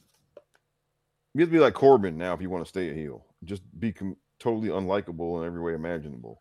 He's a great heel though. He's a fantastic heel. Oh, he is. He is, and he's one of the few people that fully commits and does not try to be cool and does not try to get himself over, you know, and all of that. Um, he's one of the few people who's willing to stick with being unlikable all the time. Yeah. Um, and most people now don't they don't want to commit to it. All right, Jim, Jake Snake Roberts. You know, the the most powerful memory I have of Jake Roberts is putting the the cobra on the Macho Man Savage's arm when he's tied up in the ropes. Um, you know, as as good as Jake is, no matter what he's doing, uh, to me it'll always be heel. It's funny because like, as a character, the moments, the creativity, obviously heels heels Roberts is fucking money. Me personally, I always enjoyed his face run more. Like as I said, Roberts touched on that. For example, that feud with Rick Rude, for example, in '88 was fantastic. His feud with Andre, go to Mania Five, great. You know, feud with, with DiBiase and whatnot. Even his feud with Martel in '91. Oh yeah, I mean, so like I, I I definitely will say like as a character, the heel thing was better because uh, again, more moments, the Savage stuff, and and you know you know Steamboat '86 and you know DDT on the on the on the, uh, on the floor. But to me personally, I always enjoyed Jake as a as a babyface because he still had a little bit of an asshole in him to him anyway, even as a Yeah. babyface. But it was cool. Kind of remind, kind of remind me of like early Steve uh, Stone Cold Steve Austin, kind of in, in a way, but not as like you know minus the beer drinking and all that shit. So I, per- me personally, I prefer babyface uh, Jake Roberts. This is me. And finally, and this is for you, Rob, the Queen, Charlotte Flair. But let me go. Let me go to uh, Jim first here on Charlotte Flair. Heel or face? Heel, easy, easy. She's easy. She's she's gr- she's the the best women's wrestler the WWE has ever had, but she is so much easier to hate than she is to love because she's so good at. I mean, she's she's the daughter of the dirtiest player in the game. Mhm. Like it, she's a Flair. Flairs are better heels. It, it, it's it's genetic Without question. without question. Heel. All right, Rob. Oh, heel, one hundred percent. Because look, um, she says herself that she's always wanted to be a heel, and Vince did try has tried several times to turn to do a babyface turn with her, It doesn't work. and well, be, and well, because I think I think he thought that because people love Rick so much that, that they would just love her, and but she's even said herself that that you know, look, I'm not relatable to anybody because of who my dad is and all this other stuff, and people aren't going to relate to me, so why should we try? Yeah. And yeah, it's a hundred percent. I mean, because and I agree with her. There's no, I mean, yeah, there's nothing to relate to there. I mean, and she, you know, she she doesn't have a sympathetic career story like a lot of wrestlers have now. You know, she wasn't out there. That's what it, I mean. She's a better heel basically because of real life stuff. Because you know, again, she didn't have a sympathetic story. She didn't, she wasn't working in the indies for 10 years and all of that. She wasn't living out of her car at any point, you know, or any, anything like that that people, a lot of people use now to kind of connect with the audience. So there's really just nothing there to do that with with her. And also, I mean, she towers over all her opponents. She's like half a foot taller than the other girls for the most part. And I mean, it, she's better off being a bully and pushing people around and you know and you know getting rough with people and, and all that kind of stuff it's just much better that way and it works much better that way um Yeah. Because there just there just isn't there just isn't anything really to attach you know to to be noble or whatever to try to you know connect to the audience that way for her. And then ultimately she's another one of those people though. She does she does some cool stuff in the ring and a lot of times at least during the matches people end up cheering for her anyway um during some matches depending on who the opponent is right? I mean and so, but yeah, it's, she's better heel, definitely. Mike, Who would have picked face? Vince. No, no, no, because even he knew that he couldn't turn her face.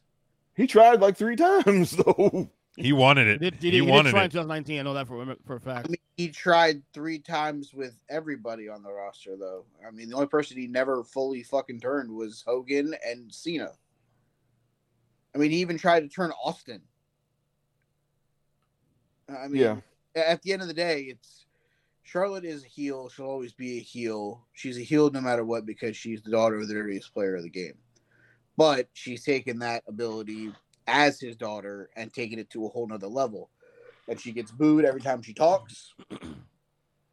she gets booed every time she walks to the ring. I I think you're missing the boat if you try to keep turning her into a face because eventually fans are going to stop giving a fuck. So just let her do her um, and let the rest of it lay where it does. Who, Yeah, who, and- who would have picked face? Me? No, I'm just joking. No, it's definitely heel. It's definitely fucking heel. I- I don't. I, I don't. picked See, I don't face, see the I would- opportunity. I am the opportunity. Come on. If you would have picked face, I would have hit leave and then not came back.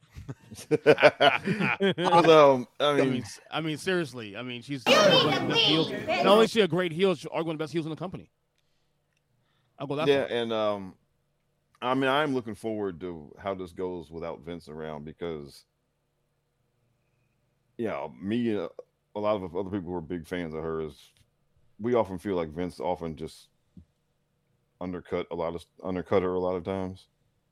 It's like, okay, yeah, she won all of those championships, but they're just things creatively that did, a lot of times Vince did to just undercut everything before she could really get going good, with, you know, as character wise. That's why I'm so. I'm. I'm. I'm hope. I'm really hoping this. I'm curious with this. With how she'll get booked under Hunter. That's what I'm really curious about. Seriously. We'll. Yeah, Yeah, I'm- back though. Can't wait. Yeah, I'm hoping no more, no more forced face turns. I'm hoping, uh, Thank God. Hopefully. and you know that, that's the biggest thing I'm hoping. Just no more of that because, it, you know, it just no. So uh, yeah, I'm looking forward to what comes now because I think she'll be allowed to do more things the way she thinks she should do them. Um, Right. Totally agree. and like I said, Vin- you're not gonna have Vince there trying to turn her baby face for the millionth time because he just knows this time it'll work. exactly. You know? All right, Jim. Wings! I haven't heard that a long time. All I right. that one. All right. We um you know, obviously uh 5 6 days removed from Extreme Rules. 5 6 days removed from the return of Bray Wyatt. Um we on 3CT discussed this in, in, in long form, both the execution of the return itself, but more this angle of it, because when you look at when you look at the history of Bray Wyatt in this company, um, there's been good moments and then there's been a lot of missteps.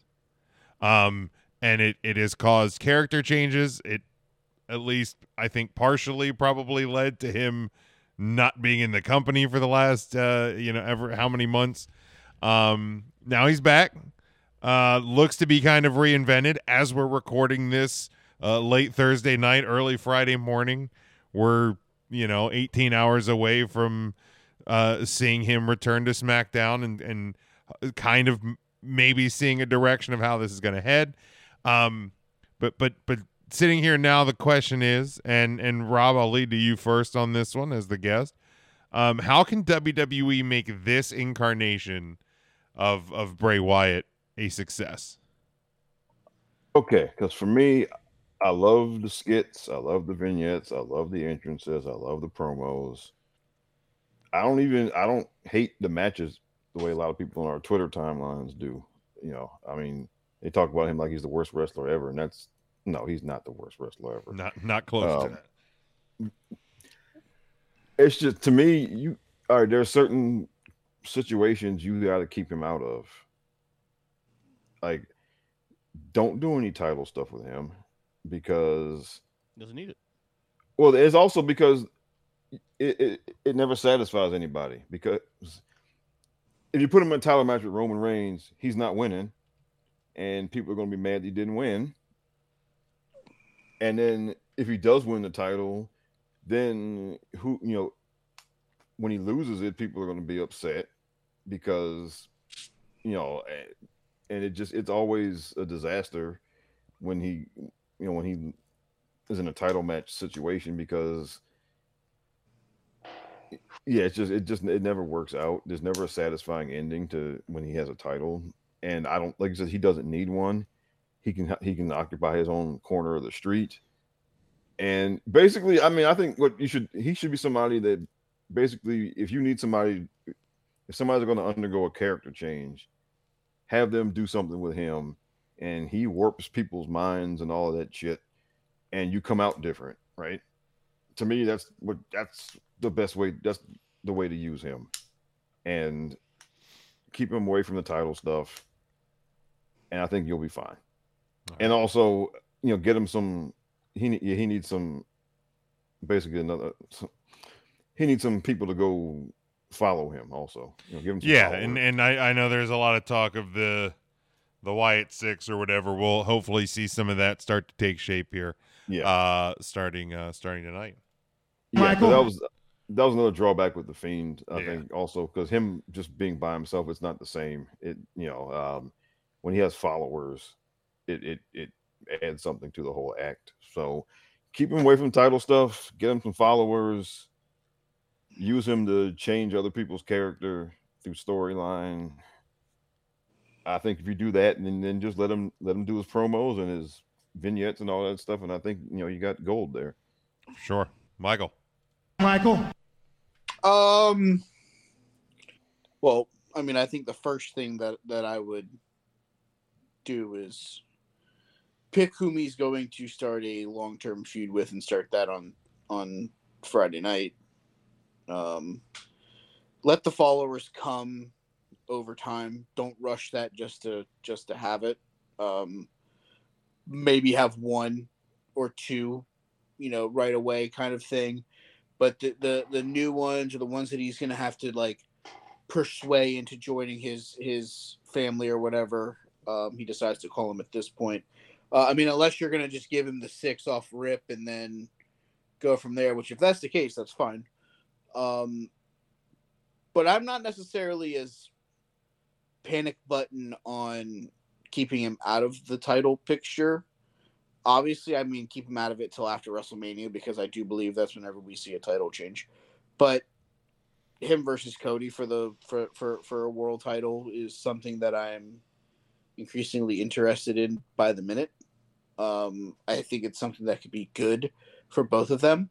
Um and i think um not not to be that guy but i think bray would want that match because of his friend you know as a tribute to to brodie and all that stuff um, because Brodie's last match was with Cody, and I think Bray would love the opportunity to share the ring with someone who got to share the ring with Jon in his last match before his untimely passing.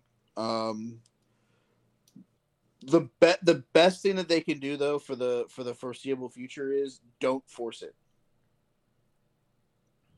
Don't force him into wrestling. Don't force him into doing things. We knew it was going to be him for the last however many weeks with the with, with, with the, the the QR codes and all that other stuff, and still had us eating out of the palm of his hands. You know, show up on Friday night, hit him with the "We're here," pull out the lantern, and then he's gone. Keep people mi- coming back for more. The problem was, and especially with the Fiend, and the Fiend, I'm going to give him a pass on because it was the fucking pandemic you know, it literally was like, hey, we're trying shit with characters, throwing shit at the wall, see if it sticks. Hell, the Firefly Funhouse match with with John Cena was awesome. Then they got themselves into a point where they're like, well, what the fuck do we do with him now? Then you made him almost unfucking destructible. That was the problem. Is that is that the the the Fiend and Bray Wyatt should have been hand in hand. It's almost like the Demon with Finn Balor. Yeah. You know, oh, it's Bray Wyatt's gonna wrestle John Cena tonight. Oh, Bray Wyatt lost to John Cena. Bray Wyatt's on a losing streak. Well, John Cena just challenged him to a match with like a certain stipulation. The Fiend comes out. The Fiend beats John Cena. Bray Wyatt doesn't beat John Cena, and that's something that I feel like they missed on. But I think they missed on it because, again, I think that there was they, they tried so hard to do certain things and i feel like they limited themselves on some because they were using this opportunity to get other people over and i'm not going to say that i was upset with that decision because we got the hurt locker out of it Good So, point. Good point. uh, i just I, I think i think they took a lot more chances in the pandemic and the safest thing that they could have knowing that roman wasn't going to be there for the foreseeable future because of you know covid and his deteriorating health system and defense system. Um, you know, and that's why I think Bray made sense. I mean, I'll never forgive them for having a no contest in the middle of a fucking Hell in the Cell match, but what, Oh yeah. I, dig- I digress on that. So, uh, Ooh That was, boy. a, that was a Seth match, right? It's Seth. Yeah, that Yeah. Yeah, one that of was the worst uh, finishes ever. That was the drizzling shits, man. I mean, it's just, it's it's one of those where if if the, if they decide to just slow and steady this thing, and he doesn't do much until after Survivor Series, I'm not going to be upset. I already see people talking about, oh, Wyatt Six versus the Bloodline in, in War Games. No, Whoa. no, let's keep him away from Roman and the Bloodline Yep. for as long as possible. Like, I don't need No. to see that. Hell no! Exactly. I don't need to see that. I, I'm more than content with a Bloodline versus Kevin Owens led team in War Games match. I am more than content with that situation. I don't need Bray Wyatt to be involved with Roman Reigns right now because he could go through the other four members of the Bloodline real quick, no problem, quick, fast, and in a hurry. But are we sure that it's that he would ever take the title off of Roman? I mean, it's 50-50, I think. I think with the exception of Cody Rhodes, he's the closest that you get to actually getting somebody to defeat Roman Reigns and to not be the drizzling shits. It could. I mean, it could be done properly, and there's there's a there's a long told story between those two. Correct. And Yeah. there's a time and place to do it. And it's not next month at Survivor Series or No, day no, one. or certainly not. That. No. That's, what I'm, that's what I'm getting at. It, it we had this conversation and Joe Joe made the comment last week that there's like 10 guys that could win the men's Royal Rumble this year. Uh there's two. Cody Rhodes, Bray Wyatt. They're the only two that I think make any fucking sense now. I mean, here's the deal. Um, if Cody Rhodes is healthy, there's one. Yeah, I, I agreed with you. You know, yeah, like, uh, and and and I, I don't I don't foresee any reason why Cody shouldn't be healthy by that point. Adrenaline in my soul. Something something, Cody Rhodes. Cody Rhodes. Yeah. No, it's Oh. easy to me. Just the, the he he he takes up so much oxygen in a good way, of course. That you don't need him to be in the top picture. He doesn't need a title. First off, let's start there. Okay, not saying I don't want him to win a title one day again, but he doesn't need it. You know what I mean? So doesn't need a title. Um, let the creativity flow. Let, just let him have his space.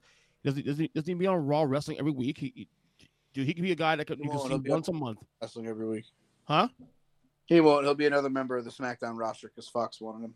Right. He'll be. If I, if I see him once every two months, like the way they use MJF, for example, like he he hardly wrestles. Same thing, you know, like because I think he- the stuff he, he does See, outside but I, of I think I think you're getting when it comes to that. I think there's two. I, I think your guy that's MJF is Roman Reigns. probably, probably. So I think I think having two guys do the same thing Mhm. on the same show No, no, is no, a little but You're to that show. but EJ, you're saying you don't you, when you say you don't want to see him once every but at once every two months you in mean him ring, in the wrestle. Ring. wrestle. You want to That's see him on TV frequently, Yeah, but not and the whole wrestle all the time, Right, like MJF flow. does. Right, exactly. Give but give me that on Raw, and I'm okay with it. His Having match, two guys doing it on SmackDown. right. But takes me away SmackDown's a two-hour show. Like you're okay doing that on SmackDown. But have we not been discussing about the fact that outside of the title feud on SmackDown, there's nothing going on with the women's division? Have we not talked about how the tag team division like has been non-existent? So you're cutting that show even more, is, is what I'm saying. You have a three-hour show two nights later that you could give Bray Wyatt an hour of it and it would be must see television for that one hour that he's on TV. And I think he gets the job done just as well, if not better. All I'm saying is don't chop the legs out of SmackDown by having two guys doing the same thing differently. And that's actually a good point because um, That I mean, I love Bray, I love Roman. I'm not going to say that I don't, but it, I just don't chop the legs out of the show. because um because at one point like with SmackDown, like you had the Bloodline stuff going, and then you had Seth Rollins and Edge feuding, and we know that those guys are monologuers, right? And it ate up it, ate up most of the show between the three of them. My, my large point is make make him an, event. He's that he's that great. He's that creative that he's he's worthy of being an event in itself. So, to me, just don't burn him out. Just like, but like obviously make it work. Let, let the creativity flow. You know, because like I said, his vignettes to me sometimes are, are more important. Like on most most watched thing or the most like anticipated thing on, on a on a Raw SmackDown than say any match you'll see because he's that creative and, and what he does. Like the shit, the shit with the Firefly Funhouse was fantastic. Looking forward to it every every week. Look, look forward to it. And I don't know my- if I, I guess my question here is, who gets paired with them? out the gate. Does anyone go out? Oh, wait, wait, wait, wait, wait, wait, mean join him or put him against to, well, to I put mean, over? no, I'm saying, I'm saying, is the Wyatt Six a real thing? If it is, are, are who are they? If it's not, who's who's his followers? Liv Morgan's one. See, the beauty is I haven't even thought about any of that And it's so much room for that. It's- it's because to to me, like I I just want to see what what him being on SmackDown tonight is. Like I'm I'm not like I haven't even begun to I haven't well I if we're being 100% I can't even like f- have begun fully processing the fact that he's even back. Like it was the thing I've wanted since he was released, but like there was a big part of me that was like I, I don't think I think I kind of reserved myself to like I don't think this guy I think this guy's just done wrestling, which would have sucked. Like we let's thought he was he was mentally checked out in general. Yeah, yeah, I, I mean, dude, the not I'm not pretty- just not just Brodie, but but uh, he's had if you follow him on on Instagram, like he's had numerous people in his life that that have passed away over recent years. Um, you know that that that's a heavy burden to carry. He has, you know, he has young kids. You know, like uh, may, maybe uh, like there was part of me it's like, dude, maybe this guy just wants a simpler life, and he, you know, an easier life, and I can't blame him if he did right. um you know and I, I never i never really thought he was going to end up anywhere else um No, no, because they couldn't afford him. Basically. yeah well the and the only place that could were he i think he knew uh, he knew deep down weren't going to utilize it properly so like i I i think he also knew that if he went over there with fucking Tony Yayo, that it would just be he would just be thrown into the dark order. right Yeah, yeah. right um Right. Like so so yeah like i'm i'm i'm i haven't even begun to process that um in, in terms of who or what or how or when or why. Um and i i think that's the beauty like i i don't i don't get to watch smackdown every week. Um i don't watch smackdown every week. Uh i can guarantee you i'm watching smackdown tonight. Um because i i, I want i want to see what what what this is and what this means and what he has to say or if he's gonna get to say anything wh- whatever whatever they're gonna like wh- whatever it is man whatever it is.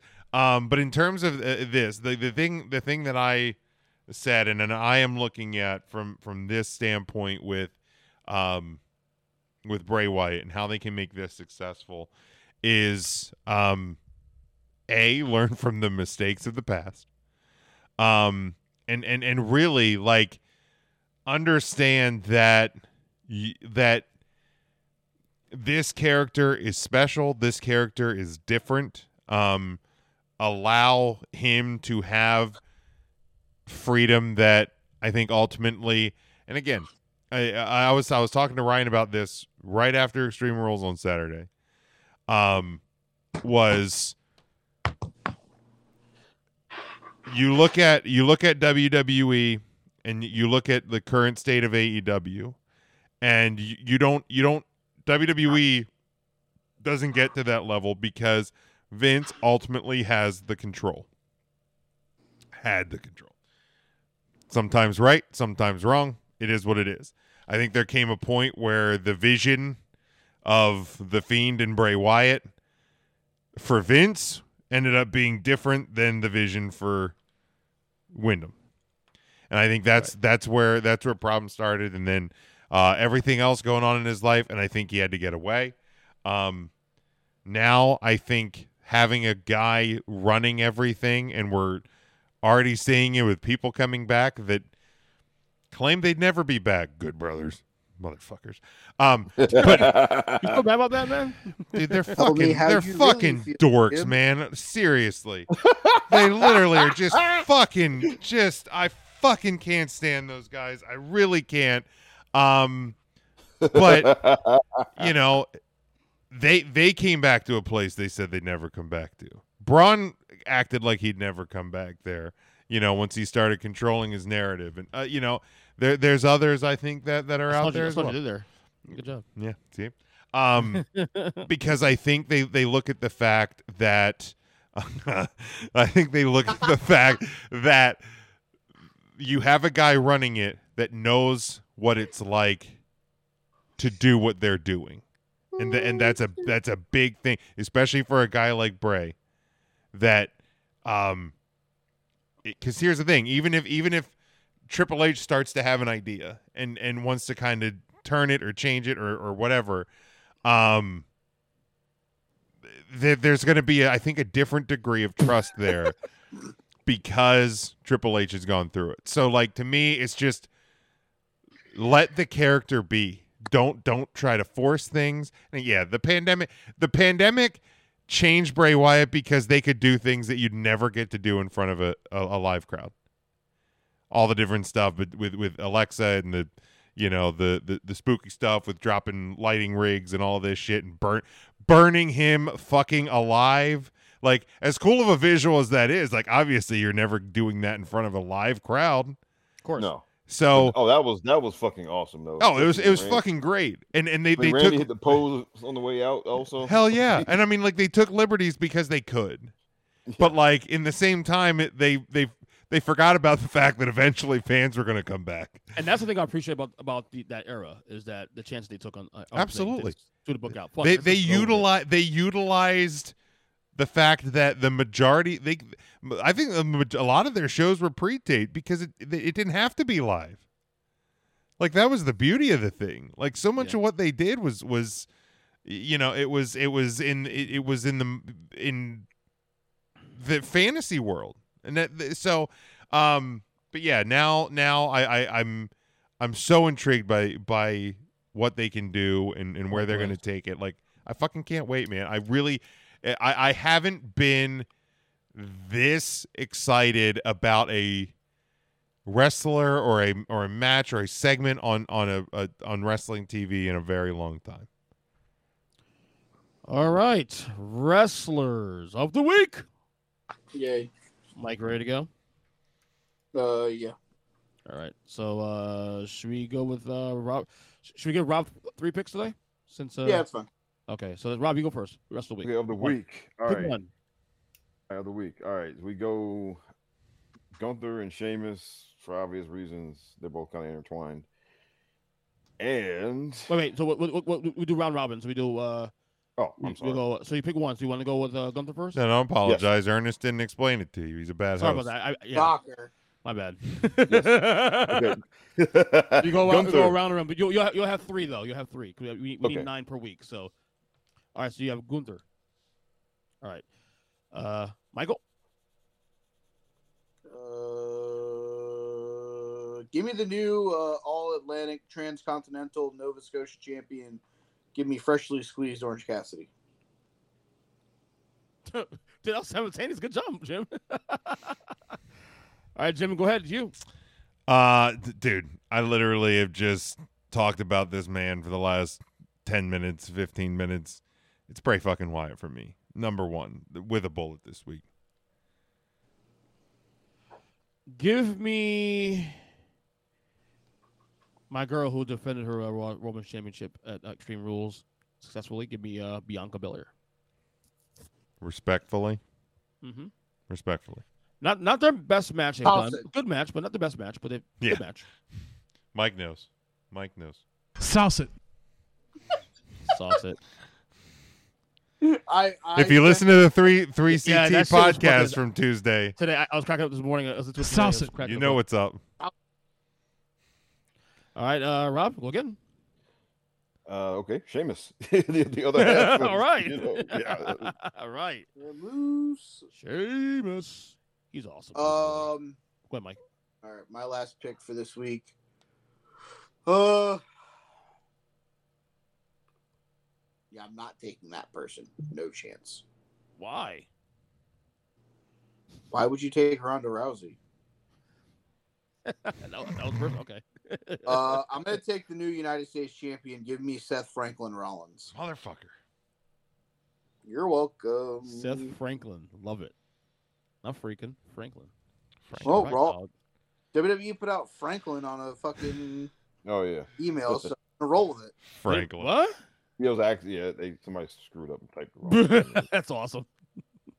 Go ahead, Jim. Uh, give me the new GCW champion with a victory over Nick John- fucking Ga- Nick John fucking Ga- Moxley, Nick F. and Gage. All right. I know Mike won't do it, so I'll do it just for the sake of acknowledging a, cha- a title change. Give me Ronda Rousey. Just to acknowledge the title change. She will make my top 25 this month. Just Shocker. 'cause- Shocker. No, you know what? She'll, she'll be 25th Just because. That's fine. just because. Just cause. All right, Rob, get the last. You get the last uh, pick here. All right, uh, Josh Alexander. He defended his title twice. Well, one of the matches was taped tonight. You know, t- one was on tonight, but two title defenses in one week. Josh Alexander. Hey, hard work, hard work. And those are this week's rest of the, week. They'll be lumped into our rankings for the end of this month. All right, good show, guys. As always, uh, Rob, thanks for on the podcast. We really appreciate it. Any Well, final thanks word? for having me. Anything you want to plug? Uh yes. Okay, so you can hear me, Jason, and DJ on the Mindless Wrestling podcast every week. We're usually up on Friday. We're part of the Chair Shot Radio Network, and you can hear me when I get around to recording new episodes. You can hear me talk about pretty much everything on the He's Rob the slacking again. Genius. Yeah, Slacking on the again. Yeah. on the Rob the Genius podcast. And All right, don't harass and- me, Jay. Yes. it, it it. It happened. You, you, you're worse than he is. But at least you have two other shows to, to count for that. So. Don't- you're a ter- So, you're a um, terrible host, E EJ. Mute his microphone. so um, that's that's where you can hear me now. Uh, I haven't actually written anything in a, in a while, so I won't plug anything I've written because I haven't written anything in a while. But so for now, you can listen to me in, in those two places. Yeah, I was actually on, the, on his on his podcast a couple weeks. Yes, ago. and Fun you were, time. and it was excellent, man. Fun time. Talk, talk, something, Mike, you won't you won't care about. It's all things politics. You don't care about that shit, so it's okay. Gro- grown up shit. no, I just don't want anybody else telling me how I should do this or do that. So Oh, I agree. I agree. I totally agree with you, brother. All right, Jim, plug what you got to plug. Yeah, well, uh, there is that uh, discussions with the nobody podcast uh, at DWA and Pod on Twitter. Discussions with the nobody on Facebook. Um, You want to come it's to been uh, well, I'm I may try to get one, may try to get one recorded this weekend. Depends how tired I am. I've been kind of burning the candle at both ends this week, especially. I mean, you, you and I both. Good Christ, I've been sitting in this fucking podcast chair for the last uh, five hours. Um, but uh, it is what it is, man. We keep it going. Um, three count Thursday, three CT. Uh, you can oh this way. Eh, Lovely, lovely shirt. There we go. You can get that over at teepublic.com. But uh, 3countthursday.com ultimately uh, has our YouTube podcast links, social media links, everything, uh, merchandise. I know uh, this weekend TeePublic has a sale, 35% off uh, everything. So you probably want to head over there this weekend and grab stuff. Uh, it would be really great. We appreciate the support there. Um, Huddle Up Podcast uh, at Huddle Up Podcast on Twitter and Facebook. Uh, I deal with this motherfucker way too many days out of the week. Um, me and EJ and well, Mike Mike chimes in too. Uh, but uh, Chimes in too much. no, he doesn't. Uh, but uh, like I said, at, Huddle- at Huddle Up Podcast on Facebook and Twitter, we have the link tree there that gets you to all of our uh, podcast links, our YouTube link, our TeePublic merchandise uh, site on that one as well. So again, thirty five percent off. This is the weekend to do it. Um, so uh, check that out. But yeah, you can find me at Big Jim Sports on Twitter, and uh, always a blast. Rob, it was, it was a pleasure having you on this week too. By the way, Uh, he, fun, you man. also you also you appeared on the student game student game. Uh, Yeah, I did last So, night. I was on uh, this week's Student of the Game report. Um, so yeah, I, I it, it talking about the Cowboys and trying to speak some sense into people about motherfucking Riptide Rush. Chill out. Flavor. Chill the fuck out, people. He's a backup quarterback. Chill out. Right. Although I gotta say, as much as I hate the Cowboys as a Washington fan, I love cocaine Michael Irvin on first take every Dude, Monday. I, I do. I send Jim a Michael clip Irvin- every single Monday morning of Michael. They, they, they clip it on, The- on, there on may YouTube now. there's only one person in this world that loves the Dallas Cowboys more than Jerry Jones, and that's Michael Irvin. The finger, the, the finger looking good thing was the best. Dude, two weeks ago. He's he's he's Oh, the man. yeah. Fantastic. Mike, Mike, did you see that? Oh, you gotta see it's great. Oh, Oh, my god, you got it. And it was at our expense with the Giants too, for the record. So whatever. It sucked. which makes it even better. Fuck off. Go ahead, go ahead, Mike. Uh, you can follow me on Twitter at they call me Bern. Uh, you can listen to me chime in on the Huddle Up podcast on the Big Jim uh, Sports Network. Uh, if if you're bored and you go into that Huddle Up feed and you scroll uh, scroll up a little bit, hockey preview as hockey season just started. Me and Jim dive uh, dive into the land of the frozen pond water. go Rangers. Uh, we, we talk about hockey. Uh, fuck the Rangers. Uh, so fuck that. we beat Uh, eventually, eventually, I'll make my actual huddle up debut when the Bengals win the Super Bowl or something weird, right? You know, something crazy, something crazy like that happens. Uh, you can listen to me on the uh, Earnestly Speaking podcast either on Tuesday or Thursday, depending on what day my day off is, where I wreck this fool in power rankings. Bullshit. Next question. Uh, also, uh, Coastal Carolina, somebody pick them this week so we can pick a game for the love of Christ. Who? Who the fuck Exactly. are they? Let's get it. Um, other than that, uh, great show as always, guys. Um, I worked 11 hours today, and it's 1 a.m. and I have to be back to work at like 8:30. So So what are you I'm doing going here? to bed, Where's Joe? Fucking guy. not sleeping on my couch. That's all we know. Guy. Of course, Earn Speaker Podcast. Of course, all podcast catchers. We drop shows every Tuesday and Thursday. Having a good time with that, of course. Uh, other than that, I'm on Twitter at each7. Substack, earn, earnspeaking.substack.com. Uh, I guess that's it. Great show, Rob. Thanks again for coming on, man. It was awesome. Thanks for having me, man. Awesome. Guys, check it out later. Uh, talk to you guys later. Take the wrestling on Twitter as well. Have a good weekend.